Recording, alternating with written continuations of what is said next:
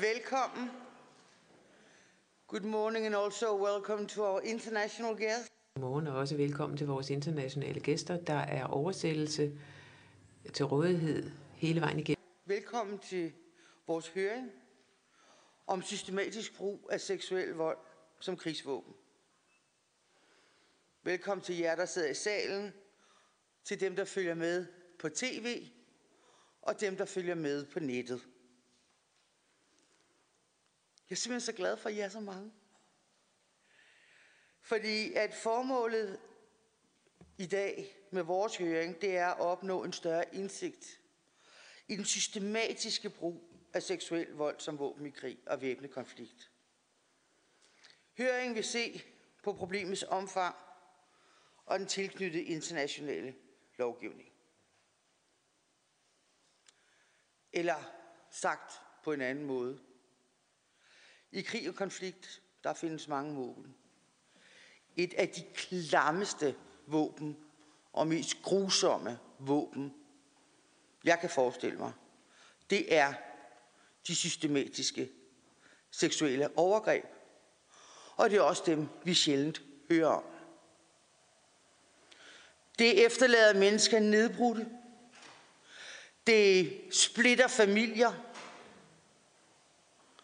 Og måske lige frem kommer der et barn,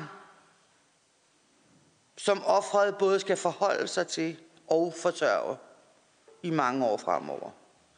Jeg har mødt disse kvinder, for mit vedkommende i Rwanda. De er i mange andre lande. Hvis vi tager ud i danske asylcentre, møder vi dem nok også. Og børnene. Og mændene. Alle sammen ofre. Og ordet systematisk er fuldstændig afgørende. For vi taler jo ikke om overgreb i sådan kampens hede. Vi taler om en systematisk nedbrydning af fjender og civile som et våben i krig. Så vi vil få præsenteret i dag, hvad der kan gøres for at stoppe brugen af seksuel vold som krigsvåben. Hvordan kan vi bedst afbøde konsekvenserne? Og så vil vi også diskutere Danmarks muligheder for at bidrage til den bekæmpelse. Fordi vi skal have en dansk handlingsplan, der skal op, øh, opgraderes her næste år. Den hedder Kvinder, Fred og Sikkerhed. Det er Udenrigsministeriet, Forsvarsministeriet, Justitsministeriet, som skal med inddragelse af forskellige relevante udvalg og nævn i, Folketinget, skal opdatere den her plan, handlingsplan. Så vi har delt høring i dag ind i tre sessioner. Den første, den handler om problemet, problemets omfang og det internationale lovgivningsarbejde. Og her har vi altså fået besøg, meget glædeligt, af Merete Engel, der er talsperson for Læger Uden Grænser. Og vi har også fået besøg af Melinda Holmes fra organisationen International Civil Society Action Network, eller ICANN, som det hedder i den korte version. Ja, i forhold til det første program, er nødt til at lave jeg ved, ændringer flere steder i DVC. Der ligger et opdateret program derude, hvis ikke I har det allerseneste. Desværre så lykkes det øh, ikke at få øh, Margaret Wallstrøm, udenrigsminister i Sverige, til at komme. I ved, de har haft en lille smule komplikationer med deres øh, regeringsdannelse deroppe. Vi håbede til det sidste, øh, men øh, øh, I har i hvert fald et opdateret program. På høringens anden del, der sætter vi fokus på, hvad der kan gøres for at bekæmpe seksuel vold i konflikt og afbøde konsekvenserne. Og til det har vi inviteret generalsekretær i Dansk Flygtningehjælp, Christian Friis Bak, som øh, både har været min kollega her i Folketinget, men øh, ministerkollega øh, især. Men han har jo været alle mulige steder hen siden da og kæmper øh, hver dag. Vi har også Dr. Sennen Haunton, der er UNFPA's øh, landerepræsentant i den demokratiske republik Kongo. Og nu fik jeg ikke den med, som jeg skulle have haft med.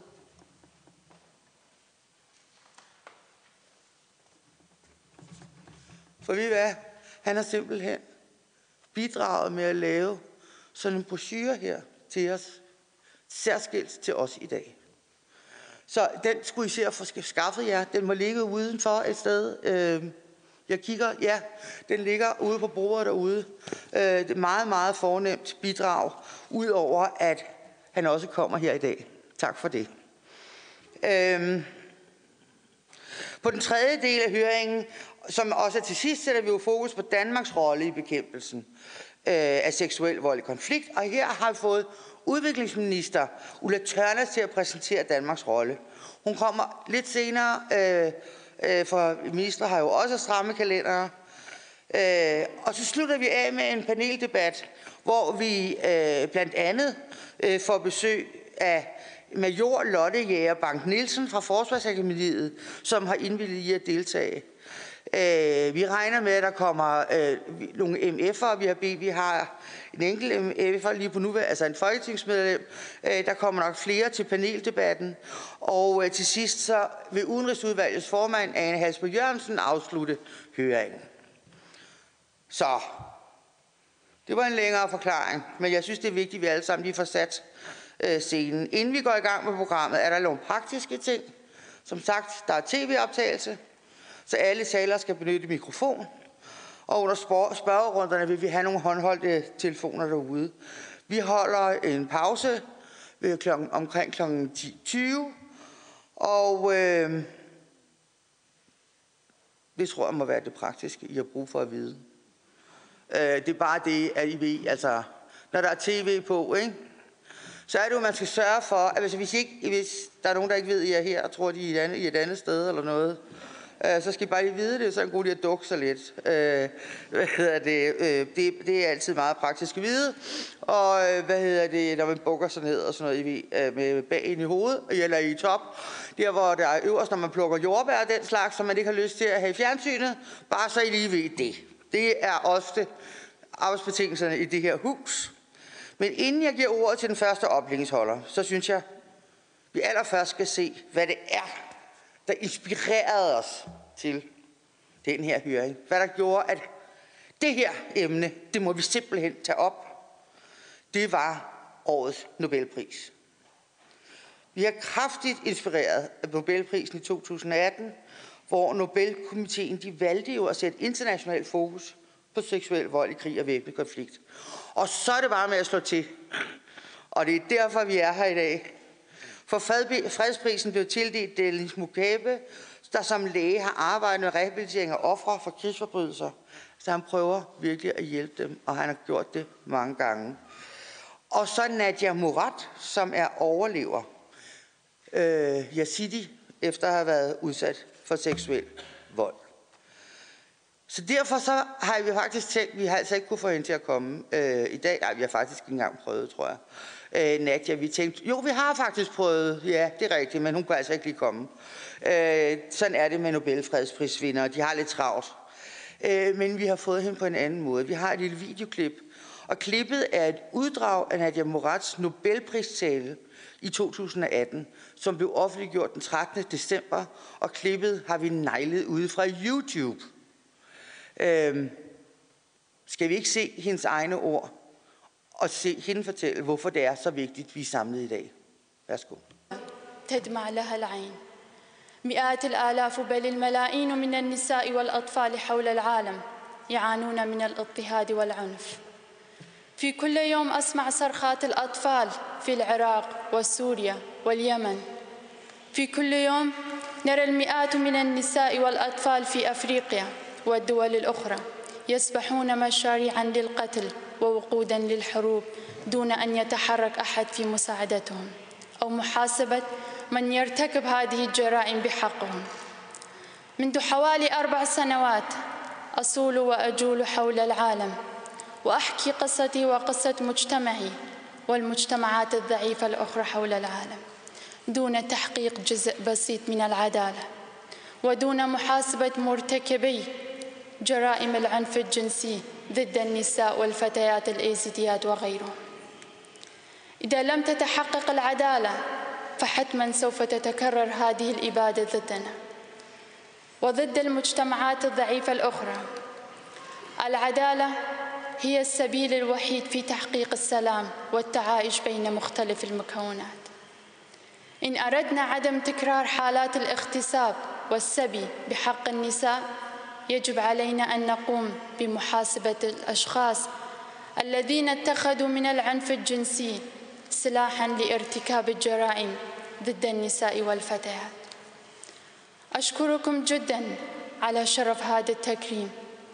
لكن حقيقة ليس هناك أي جائزة في العالم يمكن أن تعيد لنا كرامتنا سوى تحقيق العدالة ومحاسبة المجرمين.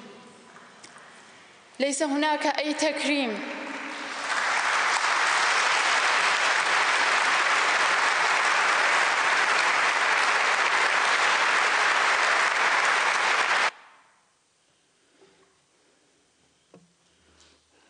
Det er lidt, øh, det er lidt bevægende. Værdighed og retfærdighed. Det er det, hun beder om. For at forebygge. Så efter hendes ord, stærke ord, går vi i gang. Vi starter med, med Rete Engel, der er talsperson for Læger Uden Grænser. Værsgo. Mange tak, øh, fru Gerskov. Øh, jeg er rigtig glad for at få lov til at komme i dag og tale om det her emne, som er meget vigtigt for mig og for Læger Uden Grænser. Som sagt, mit navn er Merete Engel. Jeg, er, jeg kommer fra Læger Uden Grænser, som jo er en øh, medicinsk nødhjælpsorganisation, som hjælper ofre for krig, naturkatastrofer og epidemier. Jeg er sygeplejerske og har siden 2003 arbejdet med behandling af ofre for seksuel vold i forskellige krigsområder. Og jeg vil starte med en, en øh, historie om en patient. En kvinde på omkring de 50 år er sammen med nogle yngre, yngre kvinder ude og finde brænde i ørkenen omkring den lejr for internt fordrevne, som hun bor i.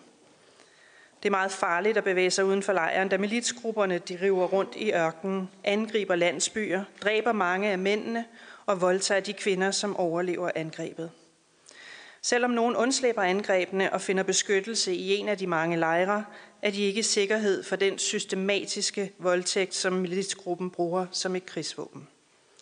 Kvinderne er dagligt tvunget til at begive sig ud af lejren for at søge efter brænde og føde, og her blev de ofte overfaldet af militsgrupperne med det eneste formål at blive voldtaget.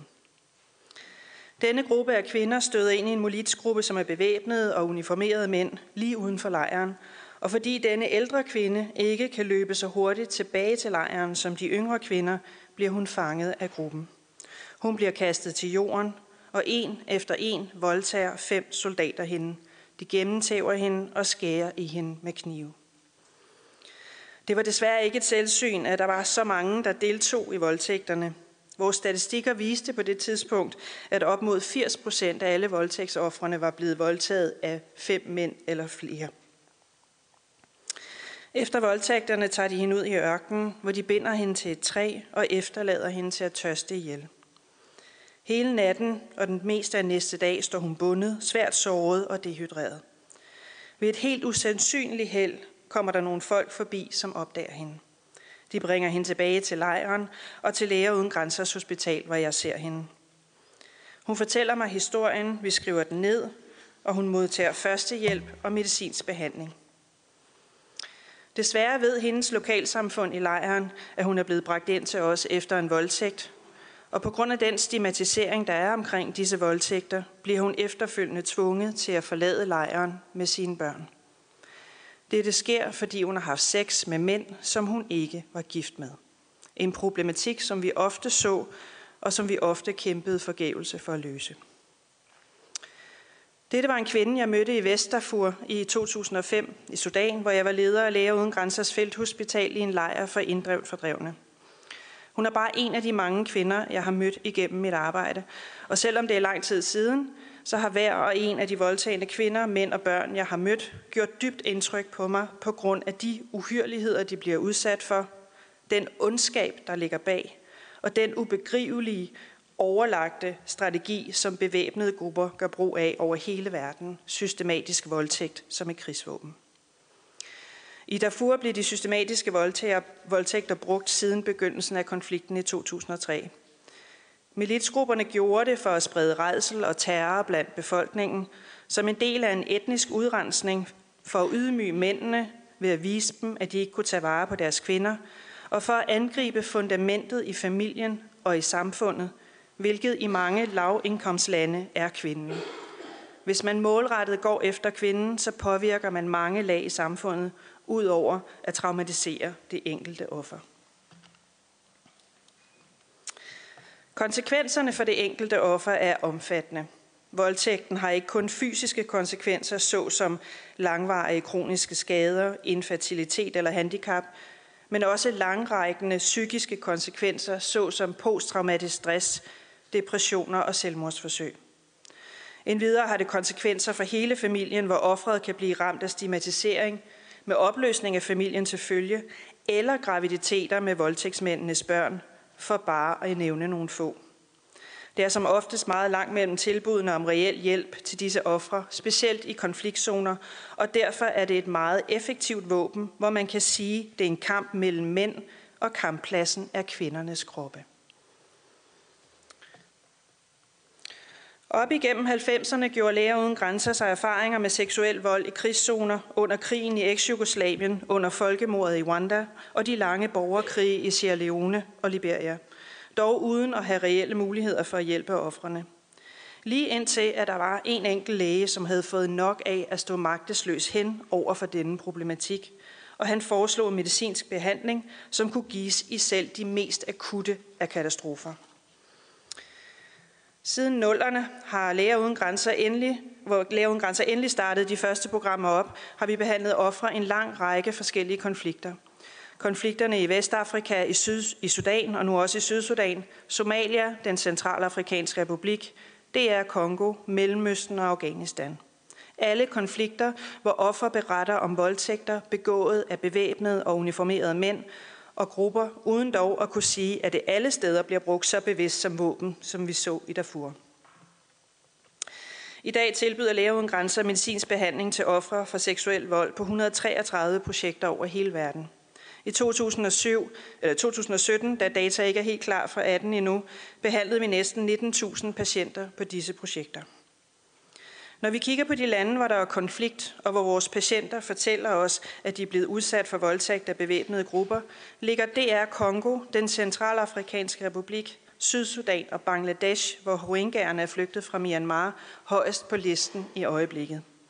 DR Kongo udgør alene 25 procent af alle patientsagerne i 2017, og er det land, hvor Læger Uden Grænser er mest massivt til stede med 20 projekter. Det skal dog siges, at en stor del af vores projekter ligger i lande, hvor den seksuelle vold ikke udspringer af en krigsstrategi. Det vi ser er, at niveauet af seksuel vold som ofte stiger i takt med, at en befolknings sårbarhed også stiger på grund af konflikt, uroligheder, katastrofer og flygtningestrømmen. I alle flygtningelejre ser vi næsten altid forhøjet niveauer af seksuel vold, og blandt de kvinder, vi ser i detentionscentrene i Libyen, som er en del af de flygtninge og migranter, der bliver tilbageholdt på ubestemt tid, for at de ikke skal begive sig ud på Middelhavet, beretter 9 ud af 10 kvinder, at de er blevet udsat for seksuel vold, både på flygtningeruterne og eller i detentionscentrene. I krigsområder er behandling af seksuel vold næsten altid en del af vores projekter, fordi vi altid ser forhøjet niveauer af seksuel vold, lige meget om det bliver brugt som krigsvåben eller ej. Offrene er overvejende kvinder i den fødedygtige alder, men vi ser desværre også et stort antal børn i alle aldre, helt ned til nyfødte og af begge køn, og vi ser også en vis procentdel mænd.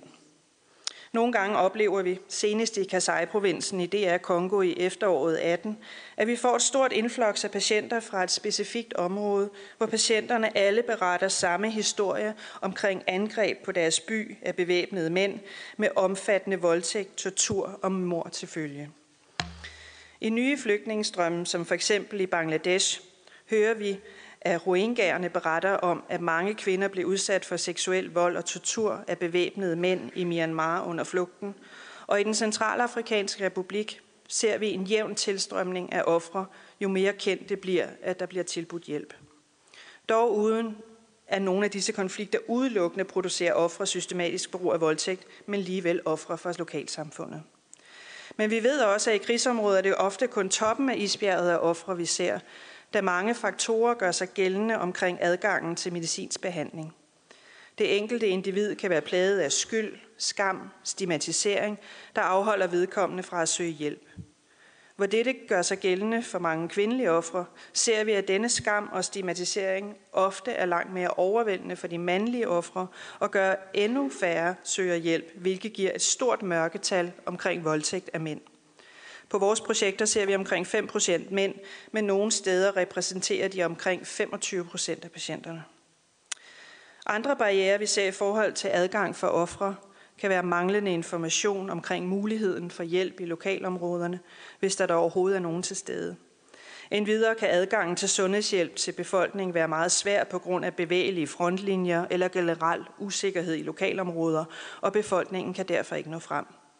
Eller som vi har oplevet de senere år, hvor det humanitære rum, hvor de neutrale nødhjælpsorganisationer skal operere for at hjælpe en civilbefolkning, bliver mindre og mindre og fratager befolkningen muligheden for medicinsk nødhjælp så som for eksempel i Syrien, hvor vi kun kan være til stede via fjernstyret projekter for de omkringliggende lande.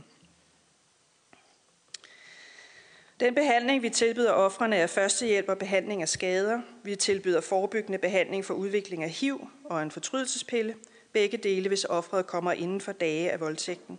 Og vi tilbyder vaccination mod stivkrampe og smitsom leverbetændelse og antibiotika for at forebygge overførte sygdomme seksuelt overført sygdomme. Vi laver en videre en lægeerklæring, hvor en læge beskriver hændelsesforløbet med patientens egne ord og bevidner kroppens tilstand, uden dog at kunne skrive under på, om patienten har været udsat for voldtægt eller ej.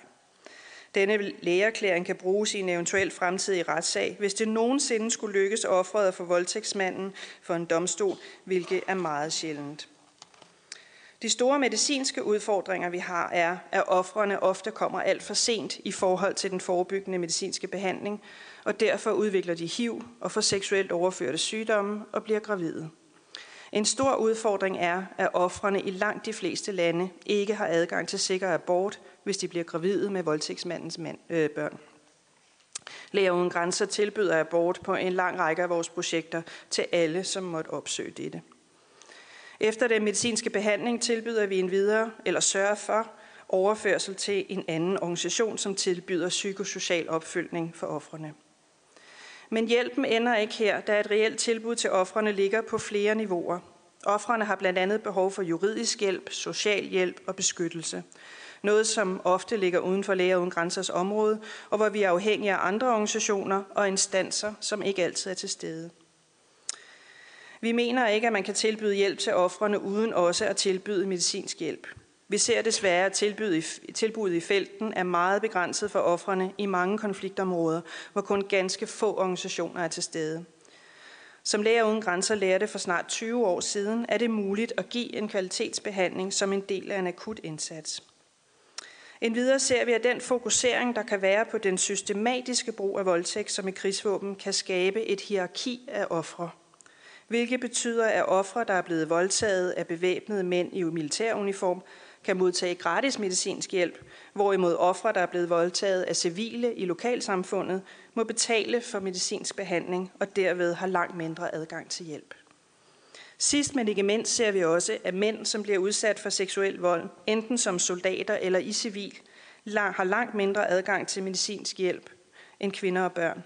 Udover den øgede stigmatisering er projekternes adgangsdør som oftest designet til kvinder ved at lægge programmerne under mor-barn-aktiviteterne, hvilket udelukker mænd fra at have adgang til samme ydelser. Tusind tak for ordet.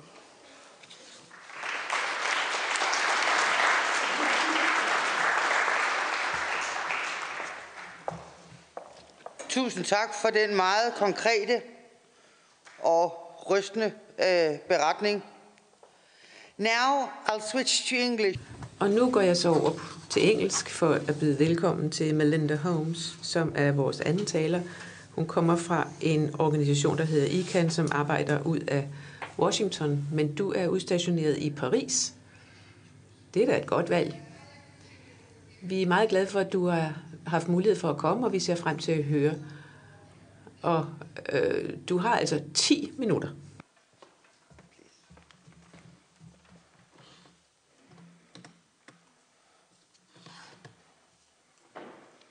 Excellencies, those of you Kære deltagere, mine damer og herrer, på vegne af ICAN og vores partnere i forskellige organisationer, så vil jeg gerne sige tak for muligheden for at tale til jer i dag. Jeg hedder Melinda Holmes, og jeg er politisk rådgiver i ICANN, og jeg står her for at fortælle øh, det, som vores leder Salam Ndanini ville have fortalt jer, hvis hun havde været i stand til at deltage i dag. Det kunne hun desværre ikke. Jeg skal tale om øh, situationen i Darfur, og det var netop det her med at samle brænde ind. Og der sender man kvinderne ud for at samle brænde, og da der var nogen, der spurgte om det, så sagde man ja, men hvis man sender mændene ud for at samle brænde ind, så bliver de dræbt. Hvis kvinderne går ud for at samle brænde, så bliver de voldtaget, men de bliver ikke dræbt. Det er de valg, man står overfor. Tænk, hvor modige disse kvinder skal være, fordi de sætter deres liv på spil for at få øh, mændenes liv reddet. Det er jo et umuligt valg, disse kvinder skal tage, og det har noget at gøre med, at vi kollektivt har svigtet. Vi kan ikke forhindre krige i at opstå, for man skal ikke tage fejl.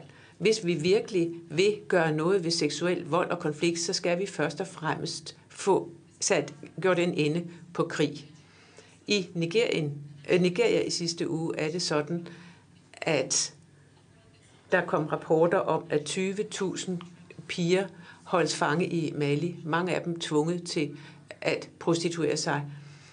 Og jeg har hørt fra det nordøstlige del af landet, at der er piger helt ned i 9-årsalderen, der bliver kidnappet, og som bliver øh, tvangsskiftet øh, med øh, medlemmer af disse militiaer, og de bliver tvunget til at sprænge sig selv i luften efterfølgende, hvis deres mænd bliver dræbt.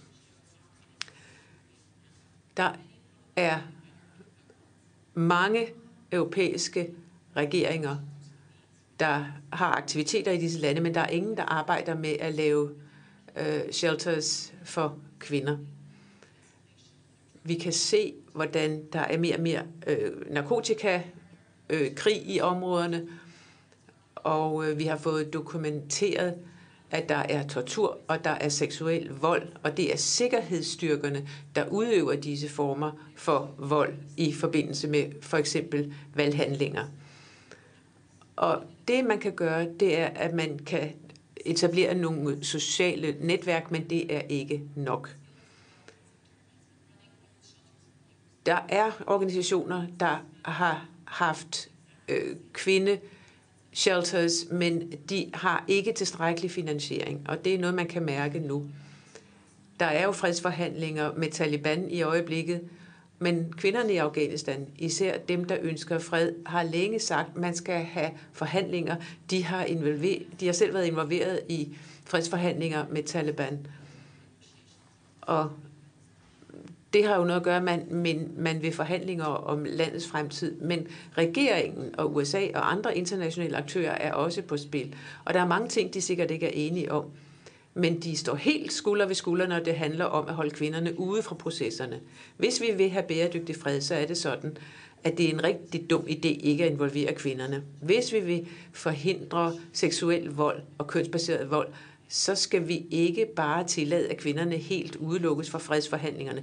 Vi kan fortælle mange ting, men der er én ting, vi alle sammen er enige om. I de 19 år, der er gået siden resolution 13 25 blev vedtaget i Sikkerhedsrådet, og også en efterfølgende, hvor der står udtrykkeligt, at seksuel vold er en trussel mod fred og sikkerhed. Der har vi sagt meget. Vi har vedtaget nye resolutioner, vi har udviklet retningslinjer, men der er ikke sket ret meget lige præcis på at med at forhindre tingene i praksis.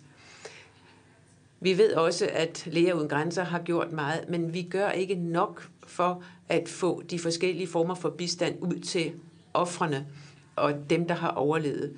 Vi gør intet for at stille nogen til ansvar. Vi lytter ikke til øh, offrene. Øh, forhåbentlig nu med Nobelprisen sidste år, så ændrer det sig. Men meget ofte er det også sådan, at dem, der kommer først til stede efter et overgreb, er lokale kvinder, og dem lytter vi heller ikke til. Vi skal have lovgivning, således så vi kan straffe gerningsmændene, men lovgivning gør det ikke alene. Retfærdighed er heller ikke nok. Vi skal udvikle og indføre nogle øh, ting, som ændrer de, de øh, sociale normer, som gælder i disse områder. Mine damer og herrer, det er sådan, at vi taler meget om problemerne med seksuel vold og kønsbaseret vold, og vi får at vide, at det kan man ikke gøre noget ved. Men vi har partnere over hele verden, alle sammen øh, med lokale rødder, og vi får at vide, at volden faktisk opstår, fordi lokale kulturelle og sociale normer, som findes, er blevet brudt og overtrådt. Så derfor skal vi være holistiske. Vi, for, vi skal forsøge at gøre noget ved det stigma og den skam, som hænger ved offrene. Og vi skal også sørge for, at potentielle gerningsmænd Øh, afholder sig fra at begå disse uhyreligheder, fordi de føler skam over at skulle gøre det. Vi vil gerne støtte bestræbelser på at sørge for, at det sker, også med forskellige former med økonomiske tilskud. I det sydlige Irak er det sådan, at stammelederne har øh, brugt kvinder og børn øh, til at løse konflikter mellem stammerne tidligere ved sådan en form for udviklingssystem. Og det er fordi, man ikke har haft tilstrækkelige øh, systemer på plads statsligt for at kunne håndtere disse konflikter. Men vi fandt altså en kvinde, som var respekteret også af stammelederne, øh, som kunne tale til dem om lige præcis dette problem. Og imamer, lærere og andre skal også overbevises om, at de skal gøre noget ved vold i deres lokale områder. Og det gør denne kvinde. Hun taler med dem og fortæller dem om de forskellige former for vold, som begås mod kvinder og børn. Og det er øh, noget, som de mennesker, hun taler til, øh, er meget lydhøre overfor, og mange af dem bliver stærkt bevæget, fordi de selv har været udsat for det tidligere. Det er også et spørgsmål om maskuliniteten, hvordan den defineres i de enkelte samfund. Og man skal simpelthen nå frem til, at mændene også har en ikke-voldelig adfærd hjemme, for det er også der, det hele kan begynde. Fru Nixat sagde i november måned, at nu har hun arbejdet med mændene i nogle år på denne måde, og hun, er op, hun har opnået langt bedre resultater end tidligere, hvor hun udelukkende fokuserede på kvinderne. Der er også eksempler på, at politifolk, både mænd og kvinder, får undervisning i problemet med vold og øh, kønsbestemt vold. Og man taler om, at politipatruljer helst skal være sammensat af begge køn, fordi en, hvis der er en kvindelig politibetjent til stede, så er der mulighed for at gå ind i hjemmene, som ellers en, en, en mand i nogle tilfælde ikke kan gå ind i et privat hjem. Men så er der også et spørgsmål om sundhedstjenester i 2018. Så indgik vi en aftale i Nigeria om, at man begyndte med nogle psykosociale tiltag, og det er et spørgsmål, at folk, der har været, eller mennesker, der har været udsat for krig og for øh, bestemt eller baseret vold, øh, skal hjælpes. Og mange kvinder er jo blevet, hvor, øh, er jo blevet øh, målrettet i forbindelse med udøvelse af hævnaktiviteter. Og vi har også set, hvordan voldtægtsmænd nogle gange er blevet øh, frigivet på et senere tidspunkt, fordi der simpelthen ikke er demokrati nok i landet til, at man kan fastholde deres arrest. Men vi skal sørge for, at dem, der bevarer freden, kvinderne, der arbejder lokalt, at de beskyttes. Mine damer og herrer, vi ved meget, men viden fører ikke altid til handling. En gang imellem ser det ud som om, at problemerne er alt for store til, at vi kan gøre noget ved dem, men det er ikke rigtigt. Jeg har fire henstillinger, jeg vil afslutte med, som vil give resultater øjeblikkeligt, og som også vil være vigtige for den nye danske handlingsplan. I har en stemme, og I har politisk indflydelse i Europa. som jo også nu udarbejder sin egen handlingsplan. Men altså, der skal omgående gives politisk og økonomisk støtte til de kvindeorganisationer, der arbejder helt fremme i frontlinjen. De har succeser, men det er noget, der koster dem dyrt, og de skal have hjælp til at udbrede resultaterne. Vi skal støtte kvinders fulde deltagelse i fredsprocesserne. De skal med til forhandlingsbordet, og derved kan de nemlig fortælle om tingene udefra. Vi skal sikre, at forbuddet mod seksuel vold er noget, som altid er med i en våbenstilstandsaftale.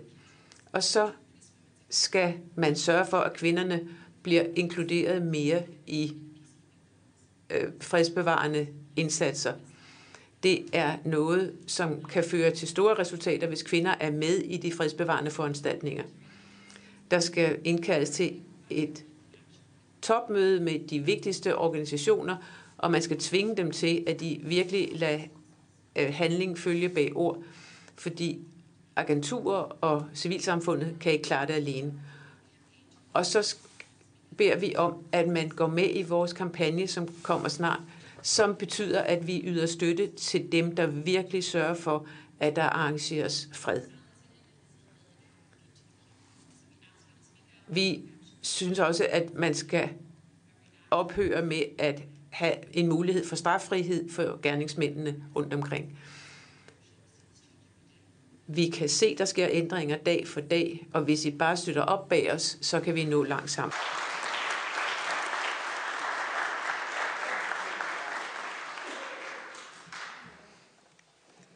Thank you very much. Mange tak. Det var nogle gode råd, vi fik. Tak for det. Nu er der så mulighed for, at der kan stilles spørgsmål til vores paneldeltagere. Øh, vi holder jo høring på dansk, sådan set. Så øh, jeg slår lige tilbage til dansk. Nu kan der spørges. Er der nogen, der har lyst til at spørge? Vi har vandrende mikrofoner, eller i hvert fald kvikke folk med en mikrofon i hånden. Der er spørgsmål herover. Hvis I vil være søde lige at sige, hvem I er. Og måske, hvis man er med i en organisation eller noget, vi lige får det på også. Britta Bastogi from the UN Association. Jeg er British Bastogi fra Øh, uh, FN-sammenslutningen.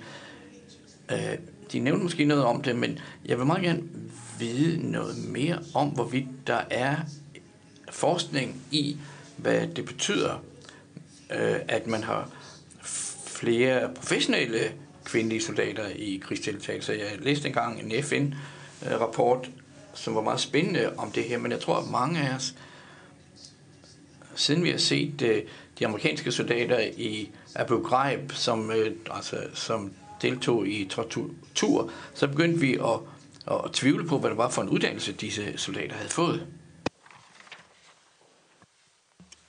Tak skal du have. Et meget konkret øh, spørgsmål. Um, I think I'll go to English if it's okay, because... Og nu skifter jeg til engelsk, hvis det er okay. For det, det må være et spørgsmål til dem, Melinda. For de nævnte det, men øh, i, jeg tror det var i nummer to af deres anbefalinger. Måske, og de, sagde, de nævnte et tal på 5 procent. De, de må gerne tale fra, hvor de sidder. Ja, det tal, jeg nævnte, var fredsbevarende indsatsstyrker, og det er jo noget lidt andet end professionelle soldater i andre typer af militære indsatser. Men vurderingen, som er forskningsbaseret, er, at, at bare 5% tilstedeværelse i disse styrker, det reducerer antallet af øh, anklager om øh, øh seksuel misbrug med 50 procent. Og målet er 20 procent her for 2020, men det er vi langt fra at nå. Tit er det tekniske og logistiske øh, vanskeligheder, der gør, at øh, man kan øge antallet af kvinder i disse styrker. Men hvad gælder det spørgsmål, de nævner om professionelle soldater. Altså jeg og min kollega, vi siger nogle gange, at, at, at, at det med at få kvinder med som soldater, altså det, det er jo selvfølgelig noget med lighed, men, men det handler jo ikke om fred. Det er, form, det er lighed til at dræbe. Vi ønsker jo lighed til at skabe fred og ikke til at skabe krig. Men det er rigtigt, der er en stor forskel på at have kvinder med. Øh, det er en ting. En anden ting er at have øh, kønsrelateret uddannelse i styrkerne. Men der er mange kvinder til stede i styrkerne, og der er også forsket i det, det ved jeg. Fordi der har, er mange, der har, der har været et stort pres på at skabe ændringer på det her område. Mange tak. Mange tak, Melinda.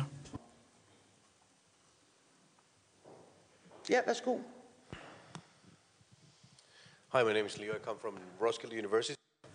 Jeg kommer fra Roskilde Universitet, og jeg vil gerne stille spørgsmål både til repræsentanter for Læger Uden Grænser, og også det, de sagde om øh, fredsbevarende styrker. Hvordan bryder man voldscyklusen?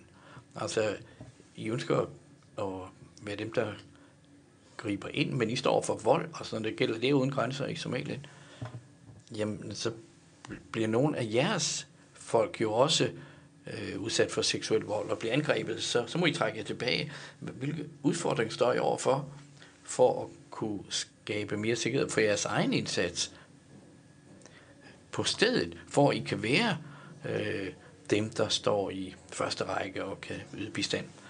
Faktisk det både var til Merete øh, fra Leon Grænser. Værsgo. Um, do you want me to respond in English or in Danish? Uh, in Danish, you got, you got. Skal jeg svare på engelsk eller dansk? You, you. okay, I'll do it in English. Um, uh, I will start with Først vil jeg sige noget om de sikkerhedsudfordringer, der er, fordi Læven Grænser, det Læven Grænser er jo og så står jeg over for en stor udfordring, fordi vi er en af de organisationer, som har besluttet, at vi vil gerne øh, være også aktive i de mest ekstreme krigszoner i verden, og det giver jo et sikkerhedsproblem for os. Vores strategi er at kommunikere med alle involverede parter på stedet, alle de forskellige bevæbnede styrker, som måske er aktive, oprørsgrupper, militser, hvad det end måtte være. Prøv at få dem til at forstå, hvad vores mandat er. Vi giver gratis øh, lægehjælp til alle. Vi vil gerne øh, sikre, at vi bliver opfattet som neutrale, sådan at vi ikke udsætter os for de risici, som øh, der de lokale samfundet er udsat for. De nævnte et godt eksempel i Somalien, hvor det i mange år jo ikke har været muligt for os at øh, operere på nogen sikker måde, fordi der har været en mangel på forståelse og mangel på kommunikation med de forskellige øh, øh kæmpende grupper i det land. Så nogle gange så har det jo den frygtelige konsekvens, at den vold, som vi ser i lokalsamfundene, også øh, rammer vores operationer. Jeg har selv været vidne til det flere gange, hvor kolleger er blevet kidnappet, for eksempel af oprørsgrupper i forskellige områder. For eksempel i DR Kongo. Men eftersom vi er en neutral organisation, så kan, kan vi ikke øh, bruge øh, væbnede styrker til at støtter os i vores, og forsvarer os i vores projekter, fordi så bliver vi ikke opfattet som neutrale, og så vil vi ikke have adgang til lokalsamfundet, som jo har brug for vores hjælp. Så ja, vi udsætter os selv for fare. Vi gør det selvfølgelig mindre og mindre, fordi det humanitære rum, hvor vi kan være til stede, det indsnæver os, fordi alle konflikterne bliver enormt politiseret. Så jeg har ikke et klart svar til dem. Men det er nok, det ødelægger den nærhed, vi gerne vil have til vores øh, patienter, til offrene. Og det har også den betydning, at vi ikke når ud til de mest sårbare grupper i de mest ekstreme områder. Tak. Er det okay for jer, at øh, vi svarer på engelsk her? Der er muligt at få også tolkning fra engelsk til dansk. Der er, der hænger massevis af headsets derovre, hvis man har brug for det. For jeg kan godt fornemme, at vi bliver nok nødt til at veksle lidt mellem sprogene her.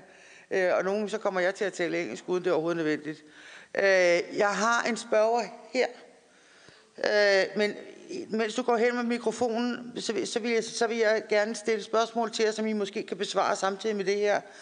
Øh, det er nemlig, øh, for I snakker om, at det her det handler også om, hvordan samfundet ser på det. Altså, hvis ikke man tager kvinder alvorligt i samfundet i forvejen, øh, så er det her et endnu sværere spørgsmål. Betyder det, at i lande, hvor der er mere ligestilling, der vil det være sværere at bruge seksuel vold øh, som et systematisk våben i krig? Øh, måske I kan sige noget om det, måske I ikke kan. Men det synes jeg faktisk, fordi det handler jo også om, hvad er det for et samfund, man bor i, når det hele går i opløsning.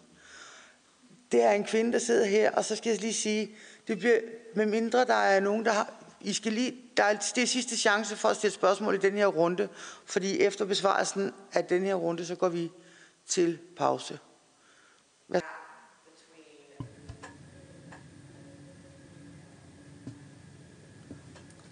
Mikrofonen mangler at blive tændt, så lyden går ikke igennem til tolkene.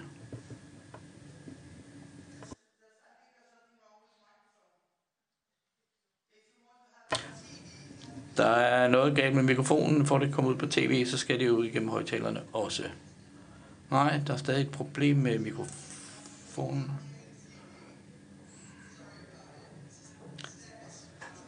Nu er det meget bedre. Ja, det handler om det gab, der er mellem de resolutioner 1325 og de efterfølgende resolutioner fra FN, og så rent faktisk fremskridt i felten. Er det implementering, er det byråkrati, eller hvad? Eller er der problemer også i resolutionerne, som de er? Det har der også været diskussioner om. Altså, der har været diskussion om de forskellige måder, hvorpå øh, altså, øh, hvordan, hvorvidt disse resolutioner, de, de gentager nogle traditionelle kønsbaserede øh, fordomme, hvordan bliver kvinders rolle beskrevet. Altså, det er jo er også noget, der, der hænger sammen med de lokale øh, værdier. Er det et problem i den måde, som resolutionerne er formuleret på? Eller handler det om, at selv i den bedste verden, jamen så er det bare én strategi, øh, blandt mange andre. Men det er selvfølgelig lokale ændringer, som er det centrale, som vi ønsker. Så får vi de sidste besvarelser i denne runde. I think uh, maybe uh, both of you maybe could answer, but we will start with you. Um, uh... Måske kan I begge to svare. Det, det sidste var mest til dem, Helen. Okay, jeg prøver at kombinere mit uh, svar lidt. Ja, der er et gab der, og på makroniveau, så vil jeg nok mene, at øh, hovedårsagen er, at vi jo ikke øh, handler øh, og, og sætter ressourcer af. Altså, der er mangel på, hvad vi siger, og de ressourcer, vi sætter af til det, der er forskel. Der er manglende konsekvens her. Det er sådan på den hvad gælder den politiske del. Den anden faktor er, ja, vi har brug for lokale organisationer, fordi internationale organisationer og instanser kan kun gå et vist stykke af vejen. Og dermed så kommer til et andet spørgsmål om den sikkerhed, som fredsbevarende organisationer nyder. Og, og når det gælder beskyttelse af fredsbevarende organisationer, jamen så er der nogle øh, særlige ting, vi arbejder med og ser på, hvordan man kan beskytte disse grupper,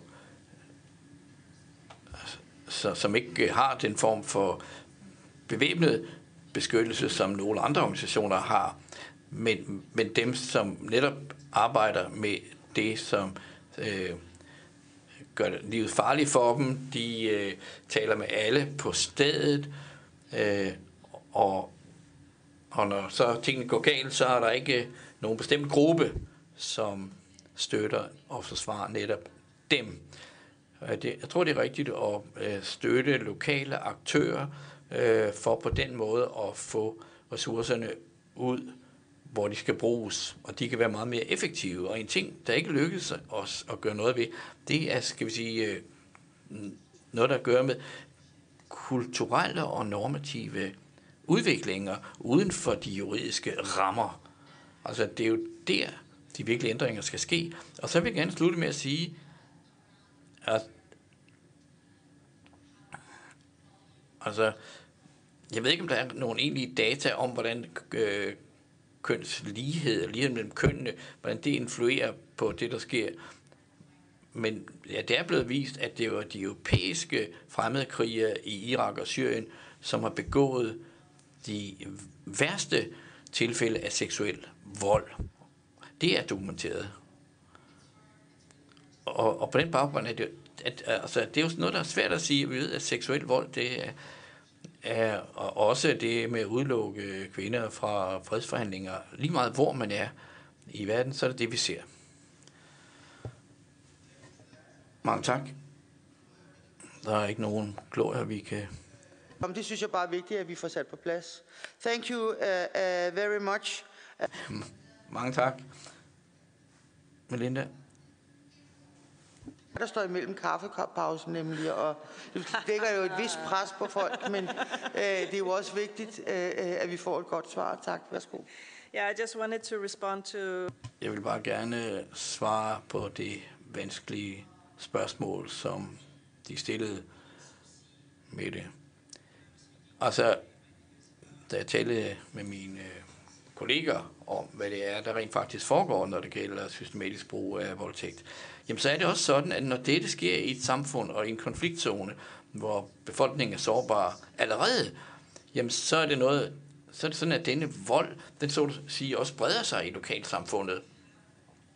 Så selvom der er flere og flere katastrofer og konflikter i lande, der har været lavindkomstlande, men som nu er blevet mellemindkomstlande, og hvor man også ville gå ud fra, at kvinder fik flere rettigheder, jamen så er det ikke noget, vi kan aflæse i statistikkerne, når det gælder, hvor mange kvinder, der lider under seksuel vold. Så i øh, katastrofeområder, i konfliktzoner, og det, det er i hvert fald min egen opfattelse, at der er det sådan, at øh, kvinders rettigheder og kvinders plads i samfundet ikke er det afgørende. Tak. Det er uh, Merete Engel, der er talsperson for Læger Uden Grænser. Tusind tak for dit oplæg og for din svar. Thank you very much to uh, uh, Melinda Holmes from... Mange tak til Melinda Holmes fra ICANN. Uh, tak for deres oplæg. Uh, vi mødes herinde klokken uh, 10.40. Så der skulle lige være tid til det. Der er toiletter udenfor til venstre. Rygning foregår helt udenfor. Vi ses 10.40.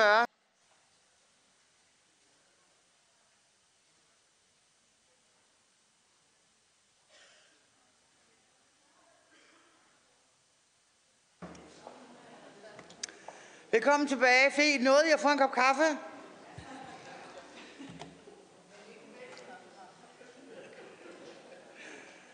Der er vand derude. Man må gerne tage vand med en, men man må ikke tage kaffen med en. Så går vi i gang med næste runde. Og her øh, er det generalsekretær i Dansk Flygtningehjælp, Christian Friis Bak, øh, som vil fortælle om øh, Dansk Flygtningehjælps arbejde for at forebygge og afbøde konsekvenserne om brugen af seksuel vold i krig. Jeg glæder mig til at høre dit oplæg, Christian. Værsgo. Mange tak øh, til Mette Gerskov, til Folketingets udenrigsudvalg, øh, og ikke mindst til de politikere, der er mødt frem for at være med i den her vigtige øh, debat. Vi har allerede hørt øh, stærke historier øh, og, øh, om, om kvinder, der har været udsat for seksuel vold i konfliktsituationer, øh, og de historier har jeg også hørt lidt for mange af. Øh, her i november var jeg i Kalobey, oppe i det nordlige Kenya, og besøgte et af vores safe houses deroppe. Og der var en ung kvinde, Adena. Hun var flygtet fra Sydsudan, og på vej ud af, på sin flugt støtte hun også ind i en gruppe soldater, der voldtog hende, mens hun blev ved med at sige til, hende, til dem, at, øh, at de skulle slå hende ihjel, øh, hvis det var det, de ville. Men hun overlevede, og hun kom ud. Øh, men hun havde sin krop, som hun sagde. Hun kunne slet ikke have sin egen krop, og hun ville selv slå sin egen krop ihjel, hvis hun kunne. Øh, men så endte hun i vores safe house, og der fik hun jo støtte, øh, samtaler i grupper og individuelt. Og som hun sagde, nu er jeg stærk igen. Og nu drømte hun om at åbne en lille butik. Men de kvinder er der 100.000 vis af, som vi har hørt det allerede, øh, der bliver udsat for seksuel vold i konfliktsituationer. Og for mange af dem stopper det ikke der.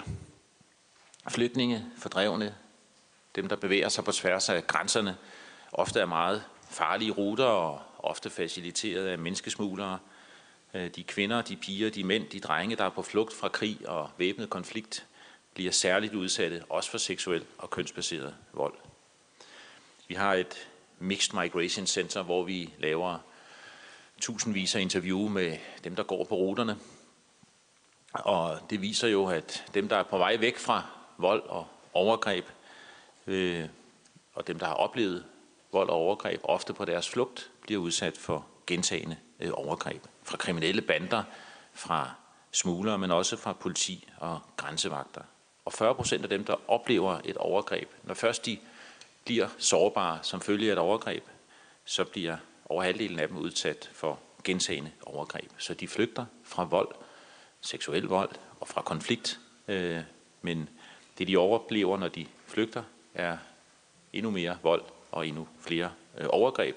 Øh, og det bliver, viser vores tal også, om end de skal tolkes med en vis forsigtighed, øh, værre i takt med, at vi lukker ruterne og vi blokerer grænserne, så flygtninge og migranter de øh, strander undervejs eller søger endnu farligere ruter på deres vej.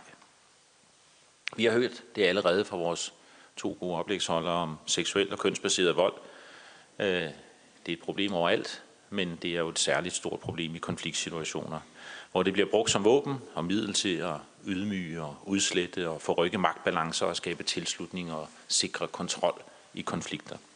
Vi ved, at det er piger og kvinder, der er den gruppe, der er mest øh, udsat. Men vi ved også, og det har vi allerede hørt også fra Merete Engel, øh, at der er drenge og mænd, øh, der er meget udsatte. Både dem, der bliver udsat for overgreb selv, men også dem, som har været vidner til seksuel og kønsbaseret vold mod deres koner, eller sønner, eller døtre, eller brødre. Og det er øh, mange steder en overset gruppe. Her mangler vi data, det ved vi, også fra Syrien-konflikten og Rohingya-konflikten. Øh, vi mangler data og viden om omfanget og konsekvenserne, og hvordan vi bedst skal forebygge og bekæmpe seksuel vold, også mod drenge og mænd i konfliktsituationer, og de drenge øh, og mænd og LGBT-personer, øh, øh, som oplever det, øh, de mangler, som Merete også sagde det, ofte adgang til, de, til den hjælp, til de services, til den støtte, øh, som de har brug for både før og efter de har været udsat for seksuel og kønsbaseret vold. Den seksuelle vold bliver en ondsindet cirkel. Selv efter krisen er over, så fortsætter konsekvenserne jo øh, i overvis for den enkelte, men også for de samfund, øh, hvor det sker. Øh, og vi ved, at netop den seksuelle og kønsbaserede vold i konflikt, øh, den ofte påvirker og blokerer for mulighederne for at finde løsninger og skabe fred, sikkerhed og forsoning. Det skal vi gøre noget mere ved, øh, vi skal blive bedre til at forstå, hvem der rammes og hvorfor. Derfor er data, analyse, evidens så vigtigt. Vi skal gøre langt mere for at hjælpe øh, offrene. Det har vi hørt gennem sundhed, mental sundhed, juridisk støtte, opholdssteder og aktiviteter, øh, der kan sikre dem bedre levevilkår, reintegration. Vi skal blive bedre til at forebygge. Vi skal blive bedre til at skabe rammer og politikker, støtte fortalerarbejdet øh, i en tæt dialog med dem, øh, der bliver ramt. Og den indsats, der ofte virker bedst, er netop en indsats, der kombinerer alle de her interventioner øh, i en samlet øh, strategi. Når vi prøver at gøre noget ved det i Mabane i Sydsudan, så arbejder vi gennem vores beskyttelsesarbejde med at dokumentere de krænkelser, der sker, øh, og de behov, der er øh, herunder seksuel og kønsbaseret vold. Vi analyserer det, vi bruger informationen til at gå i dialog med de lokale og nationale myndigheder og de humanitære og udviklings- og politiske aktører, der er der, vi søger at forebygge og bekæmpe, øh, og sammen med 48 øh, ledere og frivillige har vi sikret opholdssteder, hvor der er adgang til den juridiske støtte, øh, sundhed, psykosocial støtte, mad, andre fornødenheder. Så en samlet og integreret øh, tilgang øh, er ofte det, der kan give gode resultater. Vi skal turde engagere os, også med de militære øh, aktører. I Ukraine har vi lavet forebyggende arbejde ved at undervise soldater og øverstbefalende om piger og drenge og kvinder og mænds rettigheder og, og normer, for, før de bliver udstationeret ved frontlinjen. Og vi skal gøre langt mere for at komme i kontakt også med de ikke-statslige regulære styrker, som jo ofte begår øh, mange af de her øh, overgreb. Øh, I december var jeg i Eastern Ghouta i Syrien. 5.000 krigere derfra har deltaget øh, i konflikten, og mange af dem i dele af de radikale islamiske, islamiske øh, grupperinger. Og de mænd er selvfølgelig svære at komme i kontakt med, men vi kan nå dem øh, gennem de lokale samfund, øh, de kommer øh, fra. Vi kan få fat i møderne, i fædrene, i lederne, øh, og forhåbentlig derigennem skabe øget forståelse for og respekt for de internationale humanitære love, øh, og at det er uacceptabelt at angribe, angribe øh, civile, øh, og deres ansvar for at beskytte øh, civile mod overgreb i, i konflikt. Og både på lokalt, nationalt plan, overalt skal vi gøre langt mere, øh, og det har vi jo hørt øh, så glimrende fra Melinda Holmes, øh, for at inddrage kvinder i det forebyggende arbejde, i fredsprocesser, i forsoningsprocesser. Det prøver vi lokalt mange steder, i Yemen, i Somalia, og det virker. Da jeg var i november, var jeg i Mogadishu. Der mødte jeg tre kvindelige parlamentarikere, der var aktivt involveret i fredsprocessen og i statsopbygningen i, i Somalia. Og så kom vi til at tale om det opmuntrende i, at der nu er blevet en kvindelig præsident i Etiopien, og måske endnu mere vigtigt, en kvindelig forsvarsminister i Etiopien. Og som de tre kvinder tør bemærkede, nu ved vi, at Etiopien ikke går i krig med os øh, igen. Øh, så kvinder engagerer dem i fredsprocesser, i det forebyggende arbejde, øh, i, øh, overalt øh, og på alle niveauer. Men vi er her for at diskutere Danmarks bidrag til bekæmpelse af seksuel vold i krig og væbnet konflikt og bidrage til en opdatering af den danske handlingsplan. Vi håber, at Danmark sætter øget fokus på seksuel og kønsbaseret vold. Vi håber, at Danmark vil udnytte sædet i Menneskerettighedsrådet til at blive en klar øh, og højlydt stemme øh, imod seksuel og kønsbaseret vold. Øh, vi håber, at Danmark vil styrke forebyggelsen af seksuel og kønsbaseret vold, finde nye, anderledes øh, tilgange til at ændre de her mønstre, øh, krænkende normer, Øh, opfattelser, både blandt statslige og ikke-statslige aktører, inddrage og engagere kvinder, som sagt, på alle niveauer, men også engagere sig mere modigt i forebyggelsen hos de militære aktører, der begår overgrebene.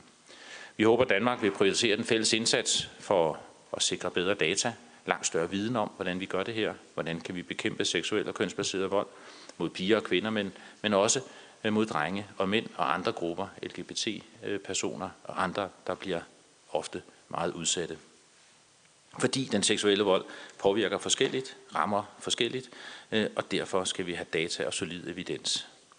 Vi håber, at Danmark vil styrke indsatsen for at hjælpe øh, offrene, sikre opholdssteder, lige adgang til services, piger, drenge, kvinder, mænd, andre personer, opbygge stærkere kompetencer sammen, øh, som kan engagere sig i arbejde med seksuel og kønsbaseret vold, for det kræver særlige kompetencer og stærke principper omkring fortrolighed og lighed og sikkerhed og beskyttelse, øh, der skal håndhæves øh, i indsatsen. Vi håber, at man vil arbejde aktivt for at styrke de internationale rammer, standardiseringen, politikudviklingen, når det gælder seksuel og kønsbaseret vold, bakke op om de globale øh, initiativer, der er. Resolution 1325 selvfølgelig, som er hele grundlaget for handlingsplanen, men også nu med verdensmålene, ligestilling, fredelige, inkluderende samfund, nummer 16, der har vi fået lidt ny retning øh, og lidt nyt fokus, og det skal vi udnytte, selvom vi gerne havde set et langt stærkere fokus i verdensmålene på netop konfliktforebyggelse, fredsopbygning. Øh, øh, men det kan vi arbejde for, og det skal Danmark arbejde for, at vi får. The Call to Action on Protection from Gender-Based Violence in Emergencies, vi er med i, er et godt eksempel også på et initiativ, vi håber Danmark vil bakke op om, øh, drevet af stater, FN og andre organisationer, netop med det formål at mindske den seksuelle og kønsbaserede vold.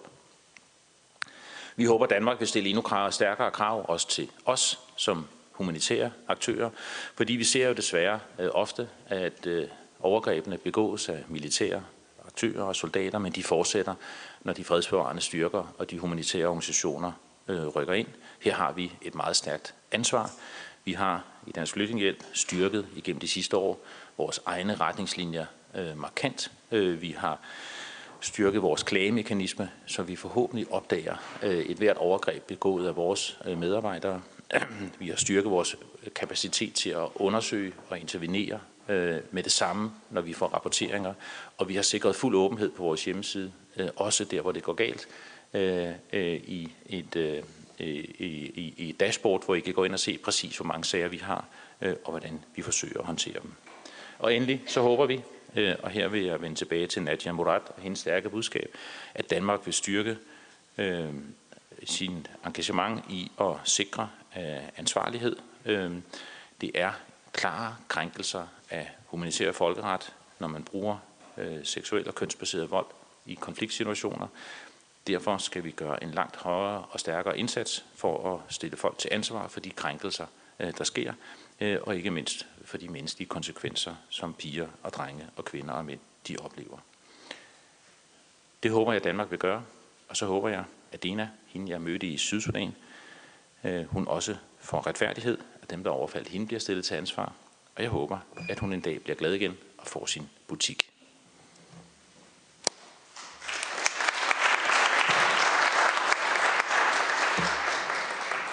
Det tror jeg er et håb, vi alle sammen deler. Uh, now again, switch into English. In order... Nu skifter jeg igen til engelsk og byder velkommen til Dr. Senan Houghton fra FN's befolkningsfond. Uh, FN's repræsentant i den demokratiske republik Kongo. Vi er meget glade for, at de har haft mulighed for at komme. De har så været igennem morgentrafikken her på vej gennem København, som vi alle kender. De har 10 minutter. Øh, Dr. Houghton, værsgo. Mange tak, fru formand. Øh, ærede medlemmer, mine damer og herrer, tak for at give mig lejlighed til at tale til denne forsamling. Jeg hedder Senan Houghton, og jeg er øh, FN's befolkningsfonds øh, repræsentant i Kongo, der har været siden 2017. Da jeg øh, indledte mit arbejde i Kongo, så besluttede jeg mig for at tage en tur rundt til de aktiviteter, øh, vi havde i gang i, i felten. Med den lejlighed, der mødte jeg den kendte Dennis Mukwege. Jeg vidste ikke på det tidspunkt, at han ville vinde Nobelprisen, så vi har taget nogle flere billeder men når man står over for denne mand, så beundrer man jo det arbejde, han laver. Og når man taler med nogle af de overlevende, altså møder, jamen, så er det, man øh, undrer sig over, hvad der sker øh, blandt mennesker. Men det, jeg vil tale om, det er, hvad kan vi gøre? Hvad kan Danmark gøre? Hvad kan den danske handlingsplan gøre grundlag af de erfaringer, vi har. Mine damer og herrer, vi skal prøve at forstå situationen i Kongo. Ud fra min analyse vil jeg sige, at, at, at det er jo det er ikke bare en, øh, altså det er et udviklings- og sikkerhedsspørgsmål, ja. Men det er også et styringsspørgsmål, vi har talt om det med øh, og stille folk til ansvar, ansvar og vi har brug for en holistisk tilgang. Det vil sige noget om forebyggelse og indsats, og jeg vil også sige noget om koordinering. Når det gælder forebyggelse, så er det vigtigt, at vi får brudt tavsheden. Og det gør vi med alle involverede parter, både øh, på nationalt plan og med de lokale, politiet, hæren osv., fordi det er jo dem, der står i første linje, når der er konflikter, så man er nødt til at sikre sig, at de forstår, hvad det handler om, og man skal også sørge for, at de kan øh, hjælpe offrene, fordi som de ved, jamen vi skal kunne yde medicinsk hjælp inden for de første 72 timer, så inden alle vi andre kommer, jamen så er det vigtigt, at der kan ske noget lokalt. Og derfor arbejder vi også med altså dem, der øh, tager ordet lokalt, og jeg er sikker på, at de har hørt øh, om mange af dem, som gør et rigtig fremragende øh, stykke arbejde. Og nu har vi, jeg ved ikke om øh, denne statsleder, vi har fået, som vi kunne blive, men der er sket noget vigtigt ved, at man holder op med at have børn i militserne og hæren, og ud af det kan vi lære noget om, hvilke fremskridt der kan gøres, når det gælder øh, øh, kønsbaseret vold. Men vi taler også øh, men, om normer og arbejder med udvikling af normer, og situationen er i bedring, når det gælder noget af lovgivningen. Love er ikke nok, men tilbage i 2015, der fik vi indført en ny øh, lov om kvinder og kvinders rettigheder. Vi fik en ny familie øh, lov, og vi reviderer nu også vores nationale strategi om kønsbaseret vold, og vi foretager en vurdering af alle de investeringer, der er sket i Kongo. Det er jo vigtigt for, at vi kan underbygge en holistisk tilgang. Her der kan I se formanden for øh, parlamentet, og sidste år i december, der øh, vedtog de en ny øh, lov, som de måske hørte om. Tidligere var det sådan, at kvinder skulle have Øh, tilladelse fra deres mænd, før de kunne få svangerskabsforebyggende midler, men med denne øh, lovgivning har vi gjort det muligt for kvinderne selv at træffe deres beslutninger. Og når det gælder øh, indsatsen, så er der nogle ting, jeg gerne vil nævne. For det første, altså alle os, der arbejder med udvikling, det vi gør, det er jo ikke nok i forhold til de behov, der er. Og vi har vores traditionelle rolle, og vi arbejder med alle partnere, og vi øh, sikrer bistand på forskellige måder, men vi har også andre partnere, så der varetager de øh, juridiske øh, og andre spørgsmål. Alle disse kvinder skal genopbygge deres liv, og derfor er vi nødt til at have en omfattende tilgang til disse ting. Og det er nogle, her kan I se billeder af, hvordan øh, vi bringer vigtige ting ud. Men noget af det, vi har haft mest succes med, men øh, det er det, vi kalder one-stop centers. Det er steder, hvor man kan gå hen og få alle de tjenesteydelser, man har brug for, psykosocial, øh, medicinsk og øh, juridisk. Der er ikke så mange af disse centre i Kongo. Vi har en i Goma, vi har Pansy, øh, fonden og nogle andre. Men der er ikke andre steder i Kongo, vi har sådanne centre. Så vores plan er, altså som det også blev nævnt af en kollega, så ville det være godt at få disse, flere af disse centre. Vi gør også brug af øh, de fredsbevarende styrker, hvor her handler det om øh, krisen med flygtninge fra Angola, øh, og vi udvikler også innovative løsninger. Her kan I se nogle af de præfabrikerede øh, enheder, som vi har øh, stillet op i konfliktzoner, og dem kan vi bruge til, altså som vi bruger dem som klinikker, så kvinder kan føde øh, under rimelige omstændigheder. Og når det gælder koordinering, så har vi de traditionelle mekanismer i landet. Og vi har øh, nogle beskyttelsesforanstaltninger, men der er en vigtig ting, jeg gerne vil nævne. Det er den taskforce, der arbejder med seksuelt misbrug. Det er Befolkningsfonden og UNICEF og også de fredsbevarende styrker. Et andet væsentligt aspekt er at koordinering, når det gælder det med ansvarlighed. Jamen, det er det med at have data. Og, men Befolkningsfonden har arbejdet med at udvikle data siden 2010, og man arbejder faktisk med at få udviklet disse statistikker. Og, og så snart der er en krise, det er for eksempel i Ebola, hvor vi ønsker at sikre os, at de humanitære aktører, at de ikke bliver udøvere af kønsbaseret vold. Og hvorfor siger jeg det? Jamen det er fordi, at, som jeg sagde til en start, så er det ikke kun noget, der handler om konf- konflikter. Det vil være en tragisk fejltagelse, hvis vi kun ser på kønsbaseret vold i konfliktzoner og fokuserer på det. Vi skal være opmærksomme på, at de mennesker, der nu ødeøver denne vold, de kommer fra et givet samfund. Så vi skal ligesom knytte tingene sammen. Og, og så vil jeg gerne øh, slutte med at vise denne, dette smukke billede. Det er jo det, vi ønsker. Denne smukke, smilende øh, kvinde, som, som I kan se på sliden her, det er en 19 år gammel kvinde fra et af vores projekter i Kichanka. Hun er blevet krænket, øh, men hun har allerede to smukke børn. En går i underskole, og en er i børnehavealderen.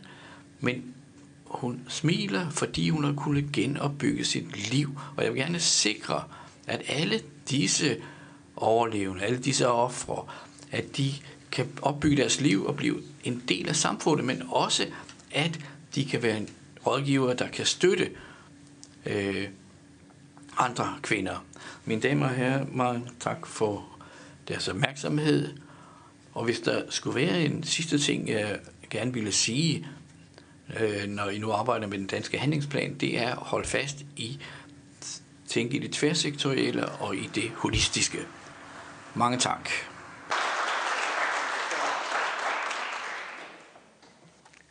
Thank you. Mange tak.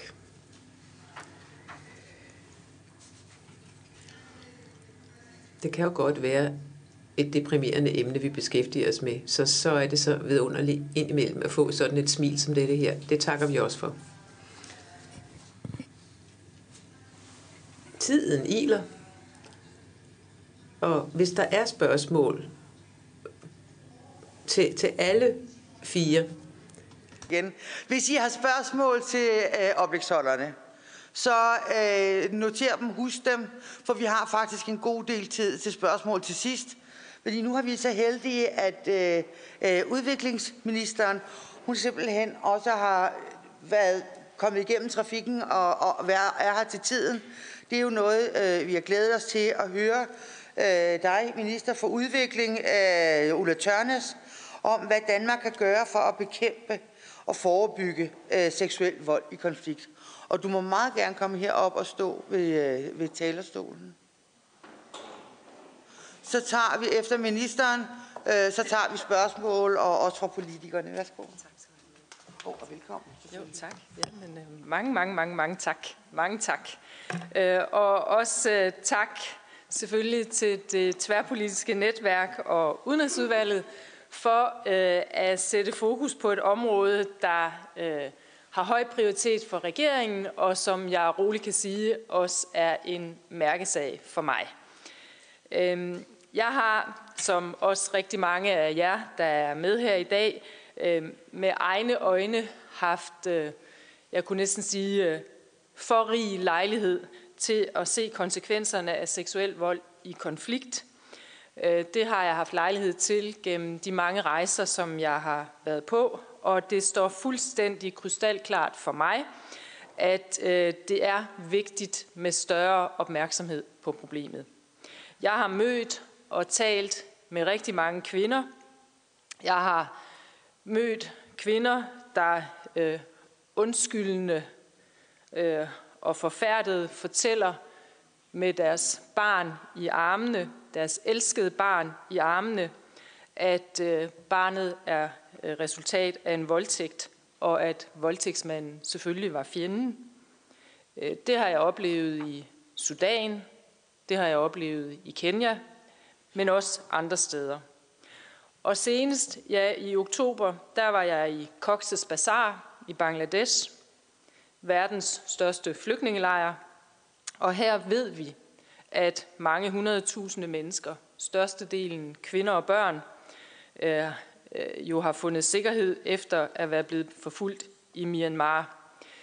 FN, øh, generalsekretærens særlige repræsentant for seksuel vold i konflikt, har rapporteret om, hvordan voldtægt og sexslaveri har været brugt systematisk under angreb på Rohingya-flygtninge, på Rohingya-folket i Myanmar. Seksuel vold som våben i konflikt er ikke kun et fænomen afgrænset til Rohingya-krisen. Det finder sted alt for mange steder i verden, Det finder sted i lande som den Centralafrikanske Republik, Somalia, den, den Demokratiske Republik Kongo, Sydsudan. Andre eksempler, det er yazidierne i Irak, piger bortført af Boko Haram, militser i Nigeria. Historisk har vi også her i Europa under 2. verdenskrig, men også under Balkankrigen, været vidne til samme brutale overgreb. Sikkerhedsrådets resolution 1820 fra 2008 var efter min opfattelse skældsættende, fordi den anerkendte seksuel vold som en sikkerhedstrussel. Siden da, der har dagsordenen vundet mere plads i internationale politiske fora. FN's generalsekretær har gjort det til en øh, personlig prioritet og bekræftede i sin seneste rapport i juni 2018 om seksuel vold i konflikt, at vi har en global forpligtelse til at forhindre seksuelle overgreb i konflikt. Vi skal komme offrene til hjælp, og vi skal bringe retfærdighed over øh, de øh, ansvarlige gerningsmænd. Det er jeg meget, meget enig i. Vi gør allerede meget, men øh, behovet det er enormt, og vi skal derfor også gøre mere. Alle gode idéer, de skal på bordet. Vi skal se nye sammenhænge, indtænke nye partnere, og vi skal sikkert også tage nye værktøjer i brug. Sidste års Nobelpris, synes jeg, er et rigtig godt eksempel på, hvordan forskellige aktører jo rent faktisk kan bidrage med at sætte lige præcis det her emne højt på den internationale dagsorden. Men vi kommer ikke udenom, at øh, seksuel vold er en tragedie. Ikke kun for offeret, men også for familien og for samfundet som helhed. Seksuel vold kan medføre fysiske og psykisk skade, uønskede graviditeter og seksuelt overførte sygdomme. Og i mange tilfælde, der vil det føre til stigmatisering af offeret, som oftest, men dog ikke altid, er en pige eller en kvinde. Det kan begrænse hende i at opnå sine drømme for hende, for, for hende selv og for hendes familie. Stigmatiseringen den rammer i høj grad også de børn, der bliver født som resultat af en voldtægt. Selve frygten for seksuel vold kan medføre marginalisering af piger. Og for at beskytte pigerne, så ser vi, at forældre ofte holder deres piger hjemme, fra skolen for eksempel. Eller også så gifter de dem væk i en meget, meget ung alder. Resultatet det er, at piger i konfliktsituationer har mere end dobbelt så høj risiko for at være uden skolegang end drengene. I det bredere perspektiv, der hæmmer seksuel vold pigers og kvinders opnåelse af ligestilling og dermed rettigheder. Det er en barriere for genopbygning og forsoning, og øh, det er også med til at nedbryde samfunds, et samfunds sammenhængskraft. Varig fred, det er ikke muligt uden deltagelse af kvinder. Kvinder og piger i konfliktsituationer har behov for beskyttelse. Det er en vigtig dansk prioritet. Vi har derfor også styrket indsatsen for ofre for seksuel og kønsbaseret vold. For eksempel har regeringen i 2019 forhøjet den faste årlige støtte til UNFPA's humanitære arbejde i steder som for eksempel Cox's Bazar i Mali og også i Sudan. Med vores øh, støtte, der yder UNFPA øh, klinisk og psykosocial støtte til ofre for seksuel vold. De tilbyder tilflugtssteder, og de hjælper også med social reintegration. Og så iværksætter de oplysningskampagner i lokalsamfundene. Det kommer altså, det ekstra beløb, vi, jeg her har omtalt til UNFPA. Det kommer oven i et historisk højt beløb på 715 millioner kroner til støtte for seksuel og reproduktiv sundhed og rettigheder, som vi øh, yder primært gennem multilaterale organisationer på øh, dette års finanslov. I år der er det 25-året for den skældsættende, normdannende internationale konference om befolkning og udvikling, ICPD, som fandt sted i Cairo i 1994. Indsatsen for at sikre pigers og kvinders seksuelle og reproduktive rettigheder er lige så relevant i dag, som det var i 1994. Det er vigtigt at understrege. Forebyggelse af seksuel vold, det kræver en langsigtet udviklingsmæssig indsats for at adressere traditionelle normer og kønsuligheder, som kan skabe, øh, som kan skabe grundlaget for seksuel vold i konfliktsituationer. Regeringen arbejder samtidig for at sikre, at vores øh, humanitære partnere har fokus på piger og kvinders beskyttelse, ligestilling og rettigheder. Det gælder også indsats øh, inden for andre sektorer, øh, lige fra fødevaresikkerhed øh, til uddannelse. Med øremærkede midler, der støtter vi Verdens Fødevareprogrammets samarbejde med organisationer, der arbejder med beskyttelse af kvinder og familieplanlægning. Og som største donor til Education Cannot Wait-fonden, så presser vi på for, at øh, alle piger har adgang til uddannelse. Og adgang er selvsagt ikke tilstrækkeligt. Det er også vigtigt, at de bliver fastholdt, altså at de øh, kommer i skolen. Bekæmpelse af seksuel vold i konflikt, det kræver en holistisk og integreret tilgang. Det kan ikke gøres uden at have et øh, kønsperspektiv på, på fredsforhandlinger, fredsbevarelse, mæling og genopbygning. Og kvinder, kvinder er mere end ofre. Det er vigtigt at understrege. De er handlekraftige som krigere, fredsmalere, menneskerettighedsforkæmpere, humanitære hjælpearbejdere og øh, overlevere af seksuel vold. Fakta og vores erfaringer peger i samme retning. Kvinder i fredsbevarende indsatser har en vigtig rolle i at styrke kvinders position i lokalsamfundet, sikre reintegration af tidligere kvindelige krigere og i at dokumentere seksuelle overgreb blandt de overlevende. Kvinders deltagelse i fredsforhandlinger har vist sig at styrke kvaliteten og længden af den opnåede fred. Danmark støtter øh, derfor også udbredelsen af kvindelige fredsmalere. Det gør vi blandt andet i samarbejde med den afrikanske union. Den nuværende danske handlingsplan for Sikkerhedsresolution 1325 definerer en række tiltag, som Danmark vil arbejde hen imod for at styrke kvinders beskyttelse og sikre deres fulde og lige deltagelse i alle aspekter af, af konfliktløsning, fredskabelse og genopbygning. I den tværministerielle tilgang, som handlingsplanen er udtryk for, der sikrer øh, Forsvarsministeriet for eksempel, at øh, kønssensitivitet indgår i uddannelse af de sprogofficerer, som fungerer som rådgiver vedrørende kultur og kønsaspekter for militærets missionschefer.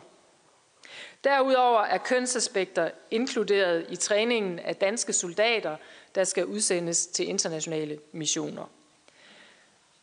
Og det danske politi gennemfører også kønssensitiv træning af politibetjente i Afrika, Afghanistan og Irak. Udenrigsministeriet støtter gennem udviklingssamarbejdet en lang række forskellige tiltag for at styrke forebyggelsen, opmærksomheden og afbøde, afbøde konsekvenserne af seksuel og kønsbaseret vold i og uden for konfliktsituationer. Et eksempel det er Kenyas nordøstlige konflikt, konfliktplagede region, hvor Danmark arbejder med Gender Violence Recovery Center. De arbejder med at opbygge kapaciteten hos øh, politiet, sundhedssystemet, og lokale og religiøse organisationer til bedre at håndtere sager om seksuelle og voldelige overgreb på kvinder og børn. Og til at sikre, at gerningsmændene bliver holdt til ansvar og retsforfulgt. Vi står øh, over for en fornyelse af den danske Øh, 1325 handlingsplan i 2020, samme år som jubilæet for 1325 resolutionen. Og jeg vil gerne her slå fast, at jeg arbejder for, at Danmark ligger helt i front på det her område. Vi vil bruge den igangværende evaluering af den nuværende handlingsplan til at blive klogere på, hvad der fungerer, og hvad vi eventuelt kan gøre anderledes. Vi vil også se på, hvilke redskaber, der skal til for at sikre, at Danmark fortsat er i front, når det kommer til at sikre bedre vilkår for kvinder i konflikt. Det har været en mærkesag i min ministertid, ikke mindst inden for det humanitære område. Vi har, vi har selv sagt jo øh, tæt kontakt med både nationale og internationale kapaciteter på området, og øh, mange af jer er også øh, til stede her i dag. Og input til vores arbejde med den nye handlingsplan er særdeles velkommen. Og jeg ser også frem til at deltage i panelet her øh, lige om lidt. Men, øh, men øh, tak for de input, som vi har modtaget indtil videre. Øh, en fælles indsats, tror jeg, er afgørende, hvis vi skal være med til at gøre en forskel for kvinder og piger i konfliktsituationer. Kvinderne i øh, Cox's Bazar og dem, som jeg har haft lejlighed til at møde i, i lignende situationer i Sydsudan, i Jordan, i Etiopien, det er alle ressourcestærke kvinder, på trods af de tragiske omstændigheder og oplevelser med konflikt og vold, som de har været ude for. Vores mål, det må være at bringe deres ressourcer, altså de pågældende kvinders ressourcer, bedst muligt i spil, så de kan medvirke til at definere fremtiden for deres samfund og lande. Mange tak for ordet.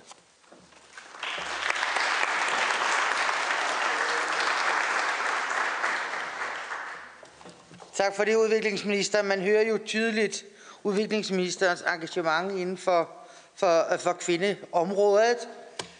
Ved I hvad? Det var det sidste oplægsholder. Nu er der spørgsmål og debat med panelet øh, og med øh, politikere, vi har, og øh, med jer. Men jeg, jeg synes måske lige, at vi skal, skal, skal sige en, en ekstra tak til oplægsholderne, fordi jeg også bliver her og tager debatten. Øh, det er jeg rigtig glad for. Jeg vil altså også have lov til at sige, at øh, det har været en udfordring og få det hele til at hænge sammen, så tusind tak til sekretariatet for, for at hjælpe med det. Og til Sex og Samfund, som jo er sekretariat for vores tværpolitiske netværk, og UNFPA, som også har sparket kræfter ind i det her, og sikkert en hel masse andre, som man kan glemme. Men det har været rigtig vigtigt for at få sammensat sådan et hold, at der er blevet lagt kræfter i, at vi har fået lov til at bruge jeres netværk. Så tak for det. Nu skal jeg øh, starte paneldebatten, og øh, vi har fået øh, en, ny, en paneldeltager, som, øh, øh, som ikke har øh, givet oplæg, men som har lovet at komme og være med i panelet, hvis der var nogle spørgsmål. Det er major Lotte Jager Bank Nielsen fra Forsvarsakademiet, som også deltager. Du er korrekt. Velkommen til, Lotte. Øh, Lotte Jager Bank Nielsen er major og har en master i offentlig ledelse og til daglig er hun souschef for Forsvarsakademiet ved Institut for Militærhistorie, Kulturforståelse og Krigsteori. Hun har også været udsendt til både Irak i 2005 og til Afghanistan i 10 og 11, hvor hun blandt andet arbejdede med strategisk udvikling af militære uddannelsesforløb for kvinder i den afghanske hær. Endelig er Lotte gender advisor i NATO, regi og undervise i gender in military operations på sprogofficersuddannelsen på Forsvarsakademiet. Så vi har kvalificeret folk til stede. Kan I høre? Så øh, nu er det bare med at kaste sig ud i det. Øh, har vi nogle spørgsmål? Vi har en halv time, øh, så der er sat plads af til det. Vi har en her, Tue, kan jeg se. Jeg var meget glad for ministerens oplæg og erklærede vilje til at øh, sætte yderligere fokus på spørgsmålet om seksuel vold i, øh, øh i krig og konflikt. Efter min opfattelse er der tre vigtige milepæle. Nobelprisen sidste år, FN-resolutionerne, og så den tredje ting, jeg meget gerne vil pege på, nemlig FN's konvention mod tortur. Jeg kommer selv fra Antitorturstøttefonden, så derfor har vi jo særlig opmærksomhed på den øh, konvention, og efter min opfattelse er langt størstedelen af den seksuelle vold i øh, krig og konflikt faktisk dækket af øh, FN's konvention mod tortur. Og når konventionen mod tortur på mange måder er vigtigere end øh, mange gode resolutioner og velmenende resolutioner, så er det jo fordi, at der er en international forpligtelse til at overholde de konventioner. Og den øh, forpligtelse kan man jo understrege ved at inkorporere en konvention i dansk lov. Og derfor håber jeg, at du i forbindelse både med handlingsplanen om 1325 og i det hele taget lidt mere aktivt vil presse på for at FN's konvention mod tortur bliver inkorporeret i dansk lovgivning. Og det synes jeg er et vigtigt skridt, man kunne tage. En anden ting, som du ikke omtalte, men som jeg synes også ville være vigtigt, det var, hvis man øremærkede en del af en kvote, netop øh, FN's kvoteflygtninge, til ofre for seksuel vold og anden tortur. Øh, og der håber jeg også, at øh, måske mere snævre partiinteresser kunne få en mindre betoning, og at du så mere aktivt, øh, også med et internationalt udblik, vil gå ind og arbejde aktivt for, at Danmark fremover vil modtage kvoteflygtninge. Og det vil være herligt, hvis du vil bruge lejligheden i dag til at, at annoncere det. Jeg synes også, at øh, Danmarks medlemskab af FN's menneskerettighedsråd kunne være en meget vigtig måde at få skabt en reel handlingsplan. En handlingsplan, der dels afspejler en øh, tværpolitisk dansk interesse for emnet, men også sætter nogle mål. Og blandt det kunne for eksempel også arbejdet mod tortur, arbejdet mod øh, seksuel øh, vold blive konkretiseret. Og der gælder det jo altid, at når man internationalt vil markere sig, så er det en god idé at have fejret for egen dør. Og der vil jeg så nævne en sidste ting, som jeg synes var vigtigt, vi fik. Øh, du havde ikke lejlighed til at høre det øh, i, i formiddags, men det var, at man jo understregede, at øh, seksuel vold i krig også er noget, der hedder, øh, der har med, om jeg så må sige, krige, hvor vi selv er involveret. I næste uge kommer der sådan en eller anden form for afløb af en ordentlig øh, undersøgelseskommission, en form for historisk redegørelse. Øh, med mindre den tager det op, og det frygter jeg, at den ikke gør, så synes jeg, det rejser spørgsmålet også om at få undersøgt Danmarks øh, krige i Afghanistan, i Irak øh, og andre for så vidt også. Herunder også, om Danmark har haft eller har et medansvar for øh, seksuel vold i de krige, man har deltaget i. Undskyld, det blev lidt langt. Øh, tak skal du have, Tue. Det var øh, hvad hedder det, meget konkrete anbefalinger, øh, vil jeg sige. Men hvis der også noget, som kan give anledning til, om ikke andet en kort bemærkning fra ministeren. Værsgo, du har ordet. Øhm, jeg fik ikke nak- fat i øh, navnet. Det er men... Tue Magnussen. Ja, ja. Øhm, altså ikke blot var det langt, men det var også øh, kommentarer, der rækker langt ud over mit øh, ministerresort, øh, og derfor har jeg heller ikke mulighed for at gå i dybden i alt. Men der var en direkte opfordring til, at jeg her skulle gå imod regeringspolitik på spørgsmål omkring kvoteflygtninge, og det kan jeg bare forsikre for, at det kommer ikke til at ske. Hvorvidt man øh, omkring kvoteflygtninge skal tage særlig hensyn til øh, kvinder, der har været udsat for, øh, for, for, for vold i krig og konflikt. Øh, det, øh, det handler jo ikke alene om spørgsmålet om, hvorvidt Danmark skal øh, tage imod kvoteflygtninge. Så det kan jeg godt svare på. Det, det synes jeg, der ville være oplagt, og det går jeg faktisk ud fra allerede øh, sker. Øh, men, men, men omkring øh, Danmarks, øh, øh, hvorvidt vi modtager kvoteflygtninge eller ej, der... Øh, holder jeg fast i, at et bredt flertal i dette her hus har besluttet, at vi øh, pt. ikke modtager kvoteflygtninge, og det hænger jo sammen med, at vi øh, vil fokusere og koncentrere os om integrationen af de flygtninge, der opholder sig øh, i landet. Så siger jeg tak til ministeren, og så er næste spørger, det er Ulla Tørnes. Nej. ja, det kunne det jo næsten være, men det er den, det er den anden Ulla. Vi er i Alternativet. Du kan, du kan tale derfra. Vi er i Alternativet. Værsgo. Øhm, ja, mange tak, og tusind tak for nogle meget, meget interessante og oplysende indlæg. Øh, jeg vil egentlig også godt komme lidt ind på kvoteflygtninge, fordi vi ved jo, at altså her i Danmark siger vi, at det er bedst at lade øh, folk blive i nærområderne, der hjælper vi flest, men vi ved jo altså også, at folk, som er i flygtningelejre rundt omkring, og især kvinder, bliver voldtaget i disse flygtningelejre, og det kan man jo for så vidt kun afhjælpe ved, at vi netop tager imod kvoteflygtninge. Jeg er godt klar over, at du kan ikke lave om på den politik, men jeg kan nu ikke undgå lige at, at gøre opmærksom øh, på det. Øhm, vi, du, du sagde, at øh, det er vigtigt med kvinders deltagelse i fredsforhandlingerne. Det var der mange, der sagde. Vi ved jo for eksempel, at i Afghanistan har man overhovedet ikke inkorporeret kvinderne i fredsforhandlingerne.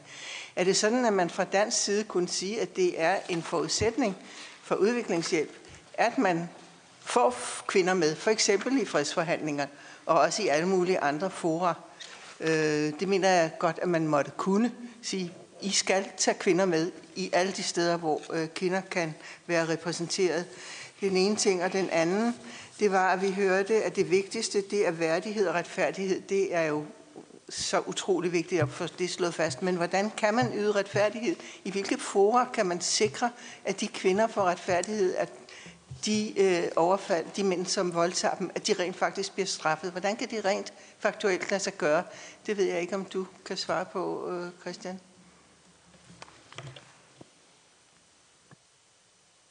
Tusind tak for det, Ulla. Skal vi ikke være enige om, at øh, nu har vi hørt øh, og spørgsmålet om kvoteflygtningen, og vi har også fået ministerens svar. Ikke? Øh, så, så nu er det ligesom på plads. Øh, og så, fordi det er ikke hovedspørgsmålet her, øh, at, øh, at vi så går videre. Øh, der var, så vidt jeg hørte, spørgsmål til Ulla, men også til Christian Friis Bak. Kan det passe? Ulla, vil du sige noget? Øh, ja, undskyld, ministeren. Ja, nej, det er helt i orden. Jeg hedder Ulla. øh, øh, altså, jeg forstod spørgsmålet i retning af, at vi skulle øh, stille krav som noget for noget, at forudsætningen for at kunne være dansk bistandssamarbejdspartner øh, er, at man inddrager kvinder. Vi arbejder jo rigtig meget med kvinder i Afghanistan, som var det, der var øh, referencen her. Øh, jeg er ikke fuldt ud bekendt med præcist, hvordan øh, de igangværende øh, drøftelser med Taliban øh, er tilrettelagt, så, så, så derfor er jeg faktisk ikke i stand til at kunne gå sådan lige øh, i dybden i det. Øh, det er jo nogle forhandlinger, som, som, som har stået på i længere tid, og som, som øh, også foregår faktisk netop nu.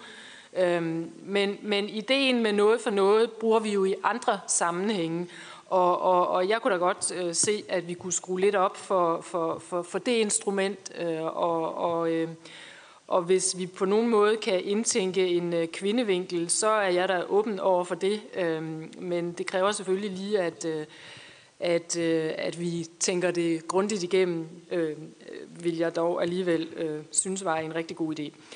Du nævner det her med straffrihed, og så synes jeg, at vi er henne ved noget af det interessante. Det var godt nok et spørgsmål, der så af ordstyren blev dirigeret til, øh, til Christian Friis Bak, tror jeg. Du må men, meget men, gerne også svare på men, den del. Men, men det synes jeg jo virkelig er der, hvor vi, øh, øh, hvis vi skal være med til at bane vejen for nogle øh, langsigtede øh, fremskridt på det her område, så er vi nødt til at se på, hvad vi kan gøre som internationale spillere for øh, at sikre, at de, øh, der begår de her overgreb og forbrydelser, også bliver draget til ansvar.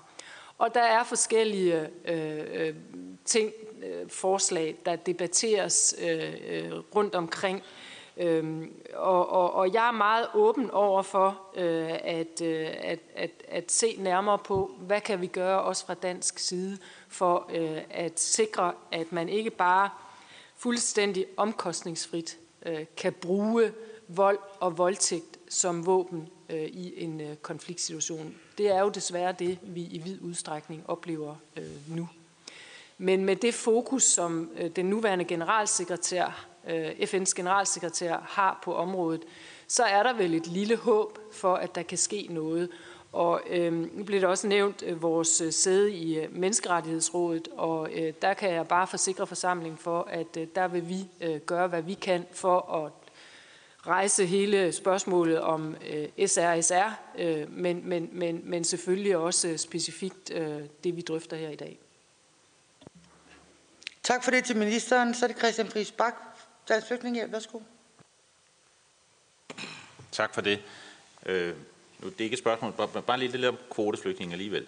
Øh, fordi øh, der er faktisk en UNHCR-resolution, Fy, fy, fy, fy. som stadfæster, okay. det er bare sådan øh, helt generelt, øh, øh, der er en UNHCR-resolution, som stadfæster, at netop kvinder, der er udsat for særlige risici, skal have øh, særlig fokus i genbosætningsprogrammerne. Øh, en resolution, der, nu øh, kigger jeg lige, den er fra 2006, og den sætter netop fokus på, at de her kvinder ofte ikke kan blive, hvor de er. Øh, Det hørte vi også fra Merete.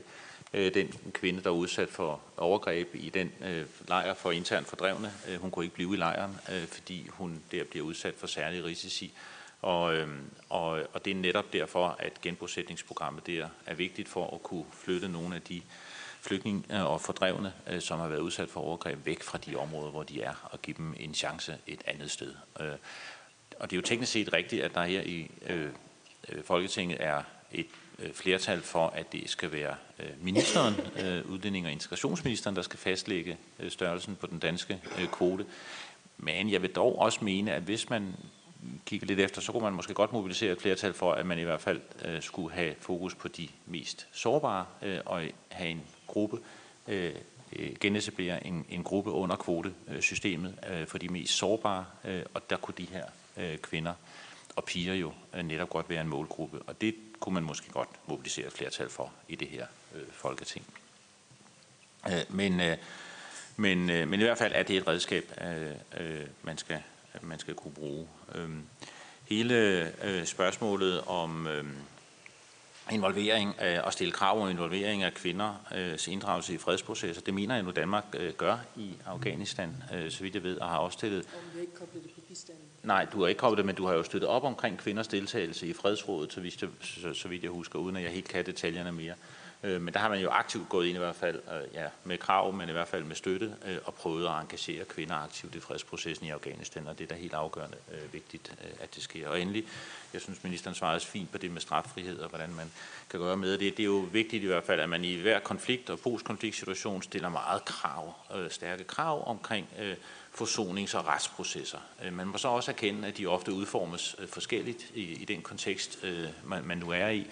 Og man må ud sige, at det kan tage tid. I Kambodja har det jo taget hvad, 40 år, før man har fået retsprocessen bare til at øh, øh, skabe nogle få resultater. Det kan tage tid, men, men det skal være et centralt krav øh, fra dansk side selvfølgelig, at man i postkonfliktsituationer altid stiller krav om, øh, øh, altid øh, fokuserer på øh, forsonings- og retsprocesser, der kan stille øh, gerningsmændene til, øh, til ansvar for deres, øh, for deres øh, ageren. Og, og det, er, det er jo noget, Danmark øh, netop også nu kan tage op i Menneskerettighedsrådet, øh, og det er jo en af de pointer, jeg også rejste i mit indlæg. Tak Christian. Jeg tænker måske, Major Lotte øh, Jægerbank Nielsen, du har øh, arbejdet med strategisk udvikling af militære uddannelsesforløb for kvinder i den afghanske hær.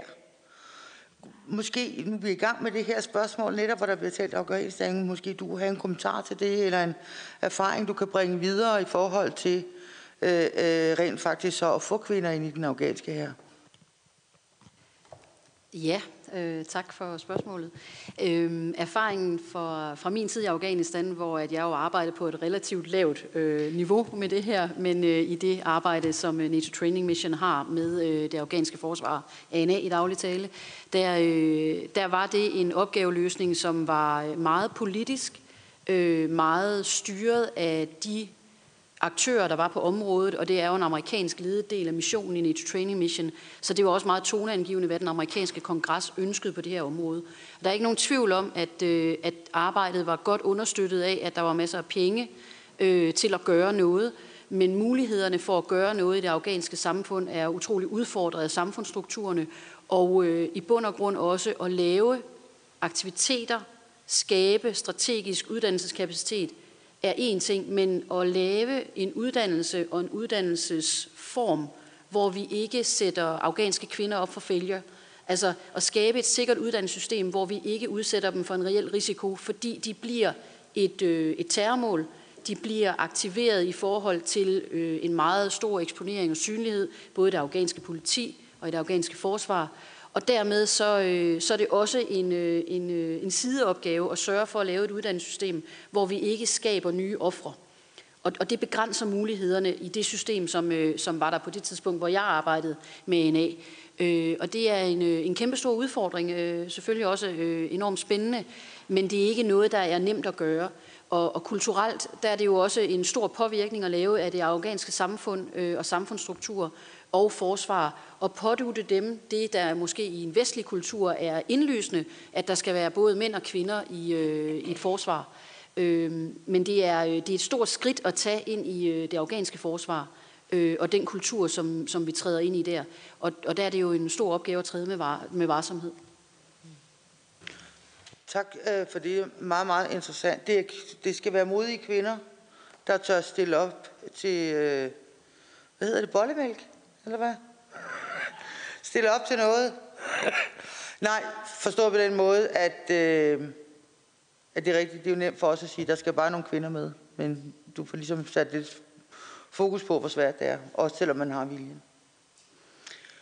Godt. Øh, jeg har øh, to spørger lige nu. Først øh, øh, har jeg øh, Anne Halsbro Jørgensen, som faktisk er socialdemokrat, også folketingsmedlem og formand for Udenrigsudvalget. Værsgo. Tak for det. Det er simpelthen en fornøjelse både med, en, øh, med tid til fokus på et meget vigtigt emne, som øh, ofte får for lidt fokus, men også med så kompetent et panel. Øh, tak skal I have. I virkeligheden så havde jeg også en lyst til, nu vi har Lotte i panelet, og, og spørge yderligere, hvordan forebygger vi det så? Altså, hvordan forebygger vi, at overgreb mod kvinder bliver brugt som et krigsvåben?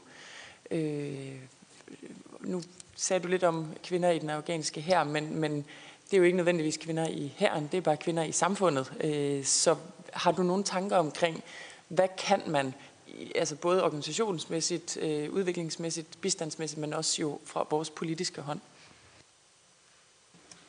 Tak skal du have. Værsgo, Lotte. Jamen, øh, jeg, jeg tror, jeg holder mig til, hvad forsvaret som organisation, set fra det perspektiv, hvor jeg sidder på Forsvarsakademiet, kan, hvad jeg kan sige noget om. Jeg synes faktisk, øh, øh minister Ulla Tørnes sagde det meget rigtigt. Vi gør rigtig meget, øh, men vi kan godt gøre mere. Og, øh, og i den kontekst, så tænker jeg, at dansk forsvar, de, øh, når man betragter dansk forsvar, så er der i hvert fald et organisatorisk potentiale i forhold til, at vi i dansk forsvar har et begrænset antal gender advisors uddannet i NATO, Øh, men vi har ikke aktiveret endnu en gender advisor struktur i dansk forsvar. Og det vil sige, at vi har hverken i nationale operationer eller internationale operationer et, øh, et organisatorisk fundament for de her gender advisors.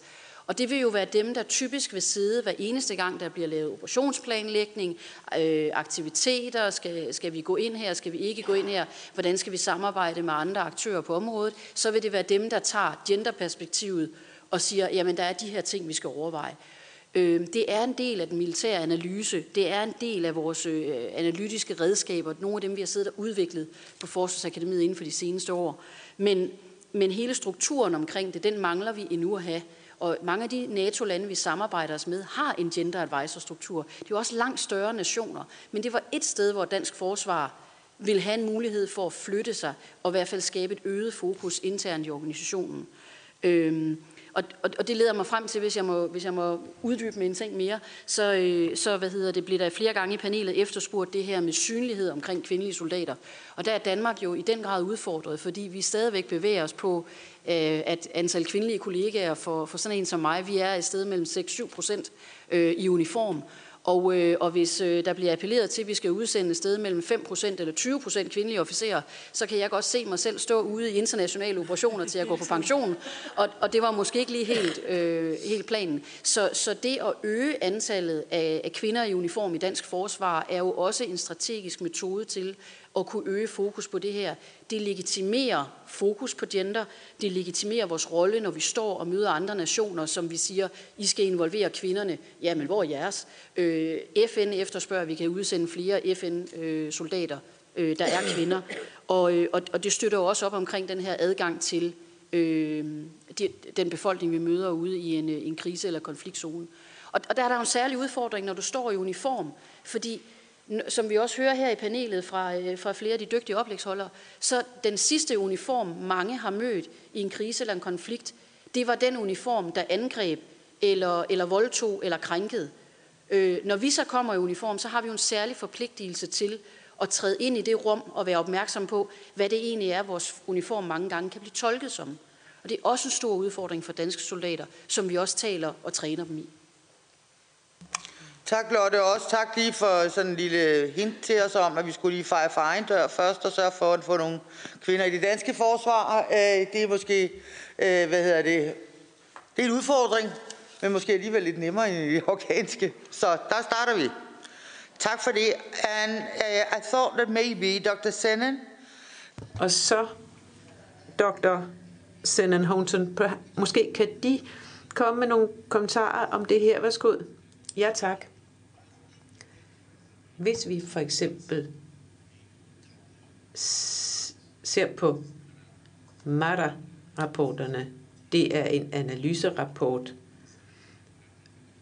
som også bruges, når man taler om ansvarlighed i forbindelse med sager med, om seksuel vold i tilfælde af konflikt og krig. Der kan vi se, at det er politi, og det er her. Det er her, vi finder gerningsmændene. Så hvis vi vil gøre noget ved forebyggelse, så er det der, vi skal starte. Så det, der blev sagt fra majorens side, er meget vigtigt. Og jeg talte tidligere om en særlig proces i mit indlæg, og det gjorde jeg, fordi der talte man om, at man om, om ansvarlighed på det øverste niveau. Det er jo ikke rart for en regering at blive omtalt som et land, hvor der begå seksuel vold af medlemmer af de væbnede styrker og politiet. Men der kan Danmark i Menneskerettighedsrådet lægge pres på, sørge for, at der kommer en handlingsplan, som kan følges. Og det andet, jeg også gerne vil sige, det er, at når vi giver disse kvinder mulighed for at tale, for at udpege deres gerningsmænd, der at det er en ting, men der skal ske et yderligere opfølgende arbejde. Vi har behov for personer som majoren her i den sammenhæng.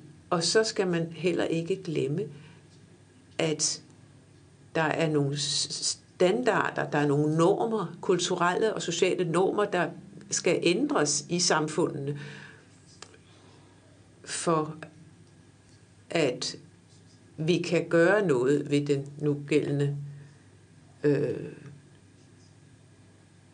situation, således at, at vores forebyggende initiativer bærer frugt. Uh, from ICANN, uh, would like to comment as Jeg ved ikke, om øh, hvordan fra ICANN også vil sige noget. Ja, lige et par hurtige øh, bemærkninger her. Altså med risiko for, at jeg blander mig i en drøftelse, som jeg ikke har noget som jeg ikke er en del af, altså det med flygtningene. Men jeg må sige, at nu har jeg så været på den anden side, fordi i 2011 der arbejdede jeg som juridisk øh, bistandsarbejder med flygtninge i Cairo, da der var opstand der. Og jeg ved, at dem, der blev udpeget af FN men på, på lokalisering, det er de værste tilfælde. Og det jeg gjorde, var blandt andet at interviewe disse personer, og og øh, der var mange mennesker, som jo var, havde meget frygtelige historier, men de var ikke frygtelige nok. Så hvordan øh, afgør man, øh, om øh, det er fire eller fem mennesker, man skal voldtages af, før man er tilstrækkeligt kvalificeret til at blive omfattet af relokaliseringsprogrammet? Det er jo absurd. Og så mener jeg også, at dette fokus på rekvalificering, altså, altså, jeg, altså jeg, jeg støtter relokalisering. Jeg ville ønske, at mit eget land USA gjorde mere på det område. Men, men svaret på det problem er ikke relokalisering, fordi mange af disse mennesker, de ønsker ikke at forlade deres lokalsamfund. Det er ikke det, der i sidste ende er løsningen. Det er bare en nødudvej. Så det at finansiere og støtte og bakke op om de lokale organisationer, som varetager arbejdet, som, og som er der før og under og efter en konflikt, Altså, det er jo kvindeorganisationer for eksempel, jamen de varetager jo træning af sikkerhedsstyrkerne, og de kan tale indefra et givet samfund, og ikke udefra, og de kan faktisk vise, at det her det er muligt. Vi kender øh, situationen, hvor det har fungeret, og de kan bistå til at sikre et kulturel ændring. Og så jeg mener at det med de kulturelle normer, altså, altså der er nogle steder, hvor, hvor voldtægt øh, øh, øh, sker meget, men vi ved også, at det sker øh, i alle øh, konfliktsituationer i mit eget land, i, også internt i det amerikanske militær, sker der seksuelle overgreb af utroligt omfang. Og, og det vil sige, det er altså kulturen i de givende øh, militære enheder. Det er gruppekulturen i en given militær enhed, der er afgørende. Det er der, der skal ske en kulturel ændring. Det er der, potentialet er, når vi snakker om forebyggelse. Tak. Mange tak. Jeg kan også høre, at der er et klart budskab til os politikere, der hvor vi er.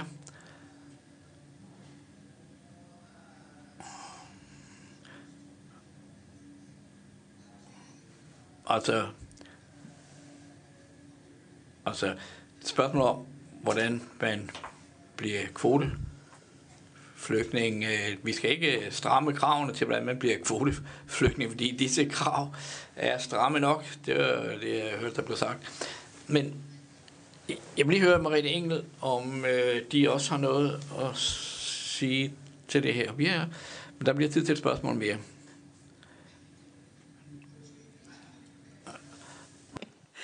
Okay.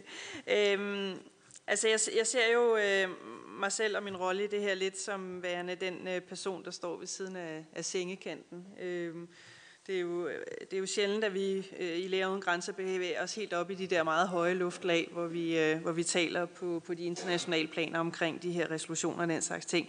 Men hvis jeg ligesom skal tage det perspektiv, der er fra sengekanten øh, af de patienter, som, som vi møder, øh, i forhold til at forebygge øh, det her i de forskellige kontekster, vi taler om, jamen så øh, det vi ser, som der er forsvindende lidt af, det er jo netop retfærdigheden. Det er jo netop, at, øh, at offrene har mulighed for at drage deres øh, voldtægtsmænd til, øh, til ansvar. Og øh, jeg tror, sådan et hver logisk resonemang ligesom må sige, at hvis der ikke er nogen konsekvenser af, af voldtægt, jamen øh, så er det jo netop, at, at øh, systematikken ligesom kan få lov til at overleve, men også netop, som jeg talte om før, hvor, hvor, hvor hele voldtægtsproblematikken og vold og tortur i det hele taget sådan ligesom flyder over i, i samfundet i det hele taget og bare gør situationen langt værre. Så, så jeg kan kun øh, hylde øh, de initiativer, der måtte være netop for at sørge for, at voldtægtsmænd bliver, bliver draget til ansvar. Øhm, jeg bliver nødt til at pointere i forhold til den danske handlingsplan, at øh, da vi læste den igennem på, på kontoret, at, øh, at, at vi, vil gerne, vi vil rigtig gerne øh, opfordre ministeren til at, at kigge mere på det medicinske område, end der er gjort på nuværende tidspunkt. Det er lidt svært at se i forhold til de humanitære indsatser, hvor, hvor bredt det bliver i forhold til medicinske. Men, øh, men det, som jeg også sagde i mit oplæg tidligere, var jo, at, at vi føler os en del alene derude, og der er rigtig mange ofre, som ikke modtager hjælp. Jeg kunne øh, rigtig godt lide øh, den øh, bemærkning, der kom fra Dr. Senden omkring de her one-stop centers, øh, hvor, hvor det medicinske i den grad er en del af det, fordi det er så komplekst en, en ting, som, hvor man skal arbejde på mange forskellige planer. Den sidste ting, jeg lige vil sige, øh, også til ministeren, som jeg også er glad for, er dybt involveret i, øh, i det europæiske samarbejde, øh, efter at øh, præsident Trump har øh, øh, gået ind med sin, øh, sin gag rule, hvor han ikke længere støtter organisationer, eller øh, USA ikke støtter organisationer, som arbejder med, øh, med for eksempel abort og, og familieplanlægning. Og, øh, og der må jeg jo sige, at, at øh, det kunne være rigtig fint, hvis det var, at man igennem det her samarbejde også kunne sætte fokus på, at øh, ofre for seksuel vold, i hvert fald som det mindste, kan få øh, adgang til, til fri og, og sikker abort øh, i de lande, hvor, hvor, øh, hvor de har behov for det. Tak. Tak for det. Så er der tid til et kort spørgsmål for dig. Værsgo. Hedby Christian.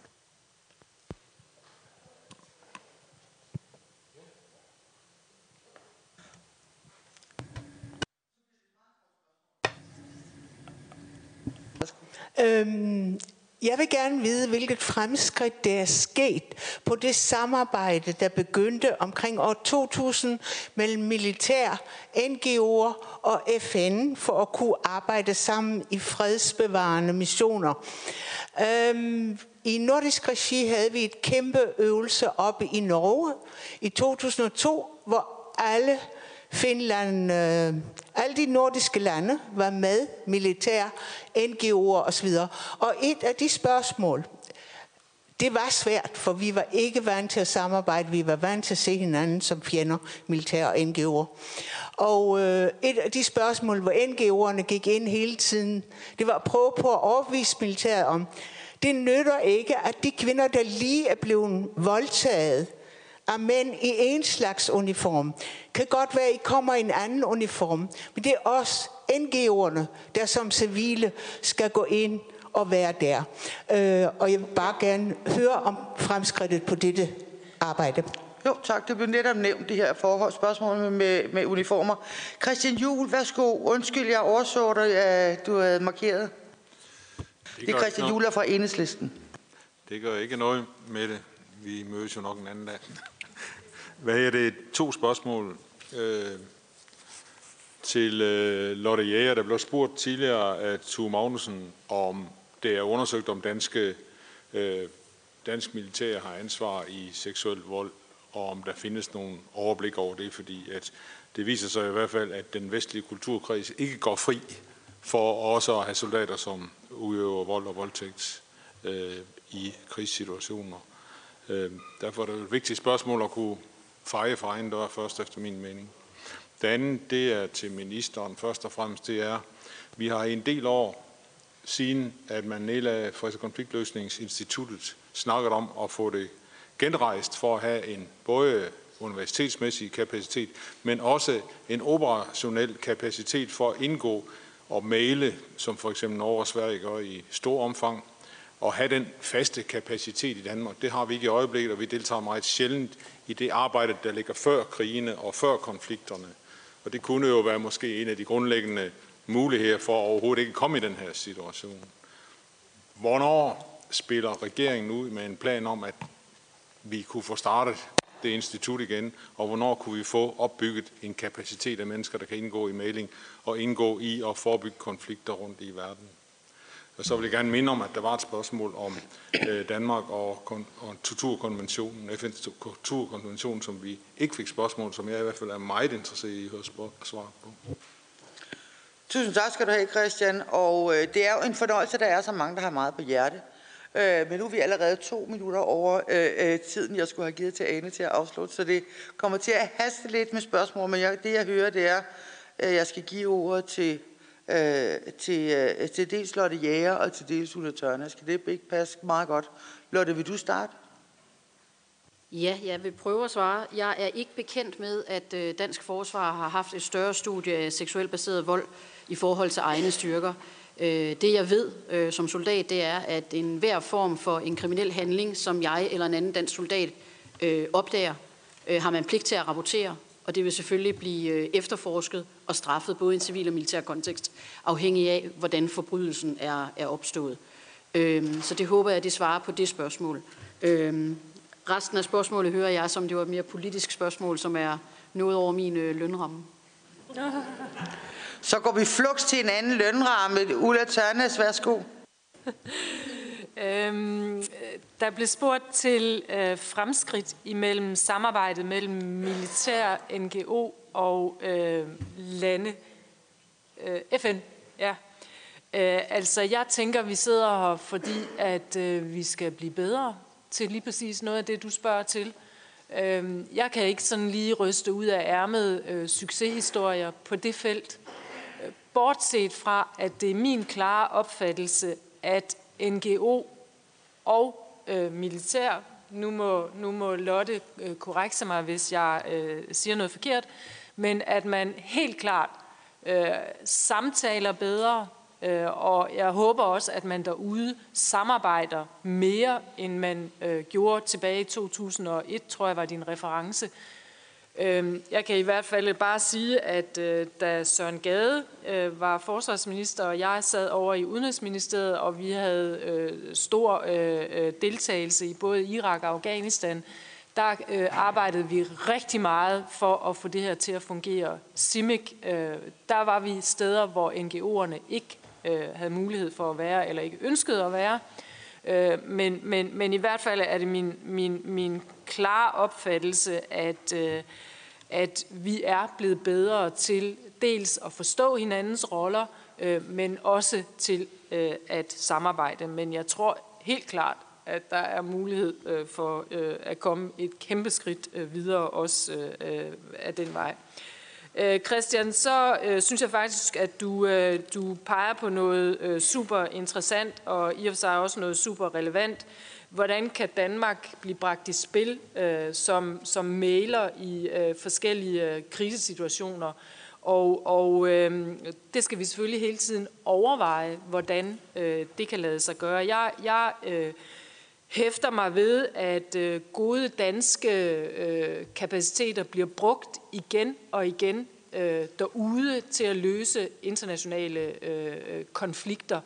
Øh, lige nu øh, går der vedholdende rygter om, at vi inden længe bliver involveret i Yemen øh, på personniveau, øh, og, øh, og, øh, øh, og sådan kunne jeg nævne jo rigtig mange eksempler, hvor, hvor, hvor danskere er involveret. Men du har ret i, at vi øh, spiller ikke sådan på landeniveau øh, samme rolle. Vi har ikke de samme øh, redskaber, som øh, Norge og øh, til dels også Sverige øh, gør brug af. Øh, det er imidlertid øh, min opfattelse, at det øh, er... Øh, nej, lad mig sige det på en anden måde. Øh, regeringen har ingen planer om at øh, genoprette øh, Freds- og Konfliktforskningsinstituttet. Vi har etableret DIS, øh, som jo er forskningsenheden, og øh, hvis jeg nu, nu har jeg ikke helt den samme dåbsattest, som du har, Christian, men jeg kan faktisk ikke rendre, at lige præcis Freds- og Konfliktforskningsinstituttet spillede den rolle, øh, som, som, som du ønsker, øh, Danmark øh, skal påtage sig. Så hvis vi skal løfte den opgave, så vil det helt klart, efter min opfattelse, ikke ske gennem en genoprettelse af Freds- og Konfliktforskningsinstituttet. Tak til ministeren. Der er flere, der har noget på hjerte, men det når vi simpelthen ikke, fordi at, øh, det er tid for mig til at trække mig væk fra talerstolen og øh, sige tak til jer, og så give plads til at næstformanden for Udenrigsudvalget, Ane Halsbro Jørgensen, til en afslutning på dagen. Tak. For det. Tiden er heldigvis blevet brugt på øh, både gode indlæg og gode spørgsmål og gode kommentarer, så jeg skal gøre min afslutning rigtig kort, men blot som formand for Udenrigsudvalget og øh, stor tilhænger af både øh, det tværpolitiske netværk øh, og, og hele dagsordenen omkring øh, kvinders rettigheder på det udenrigspolitiske felt, sige tusind tak for det kompetente panel, for alle jer, der er kommet, øh, for at gøre os alle sammen klogere i dag, for alle jer, der har gjort det muligt, at øh, programmet lykkes til trods for diverse øh, bump på vejen. Øh, til Mette for at styre os godt igennem. Øh, og så sige, at jeg oplever en dansk diskussion om det her som noget, hvor vi har på tværs af politiske partier en meget stor vilje til at gøre, hvad vi kan, øh, for at den her dagsorden øh, bliver løftet. Øh, jeg synes, øh, Nobelprisen er afgørende i forhold til, at fokus og diskussion om det her emne selvfølgelig bringer os langt, men, men den skal også bruges til noget. Og jeg er stolt af, at vi i det danske parlament på tværs af partier øh, gør, hvad vi kan for at løfte det her. Jeg synes også, det var en flot tale, ministeren kom med. Tak for det. Øhm, det er en dansk prioritet, og, øh, og jeg synes, at den her høring i dag i, øh, i mange øh, afskygninger har gjort os som øh, Folketing klogere på, hvordan vi går videre øh, med det her arbejde. Øh, så tusind tak for det. Tusind tak, fordi I kom, og kom rigtig godt hjem.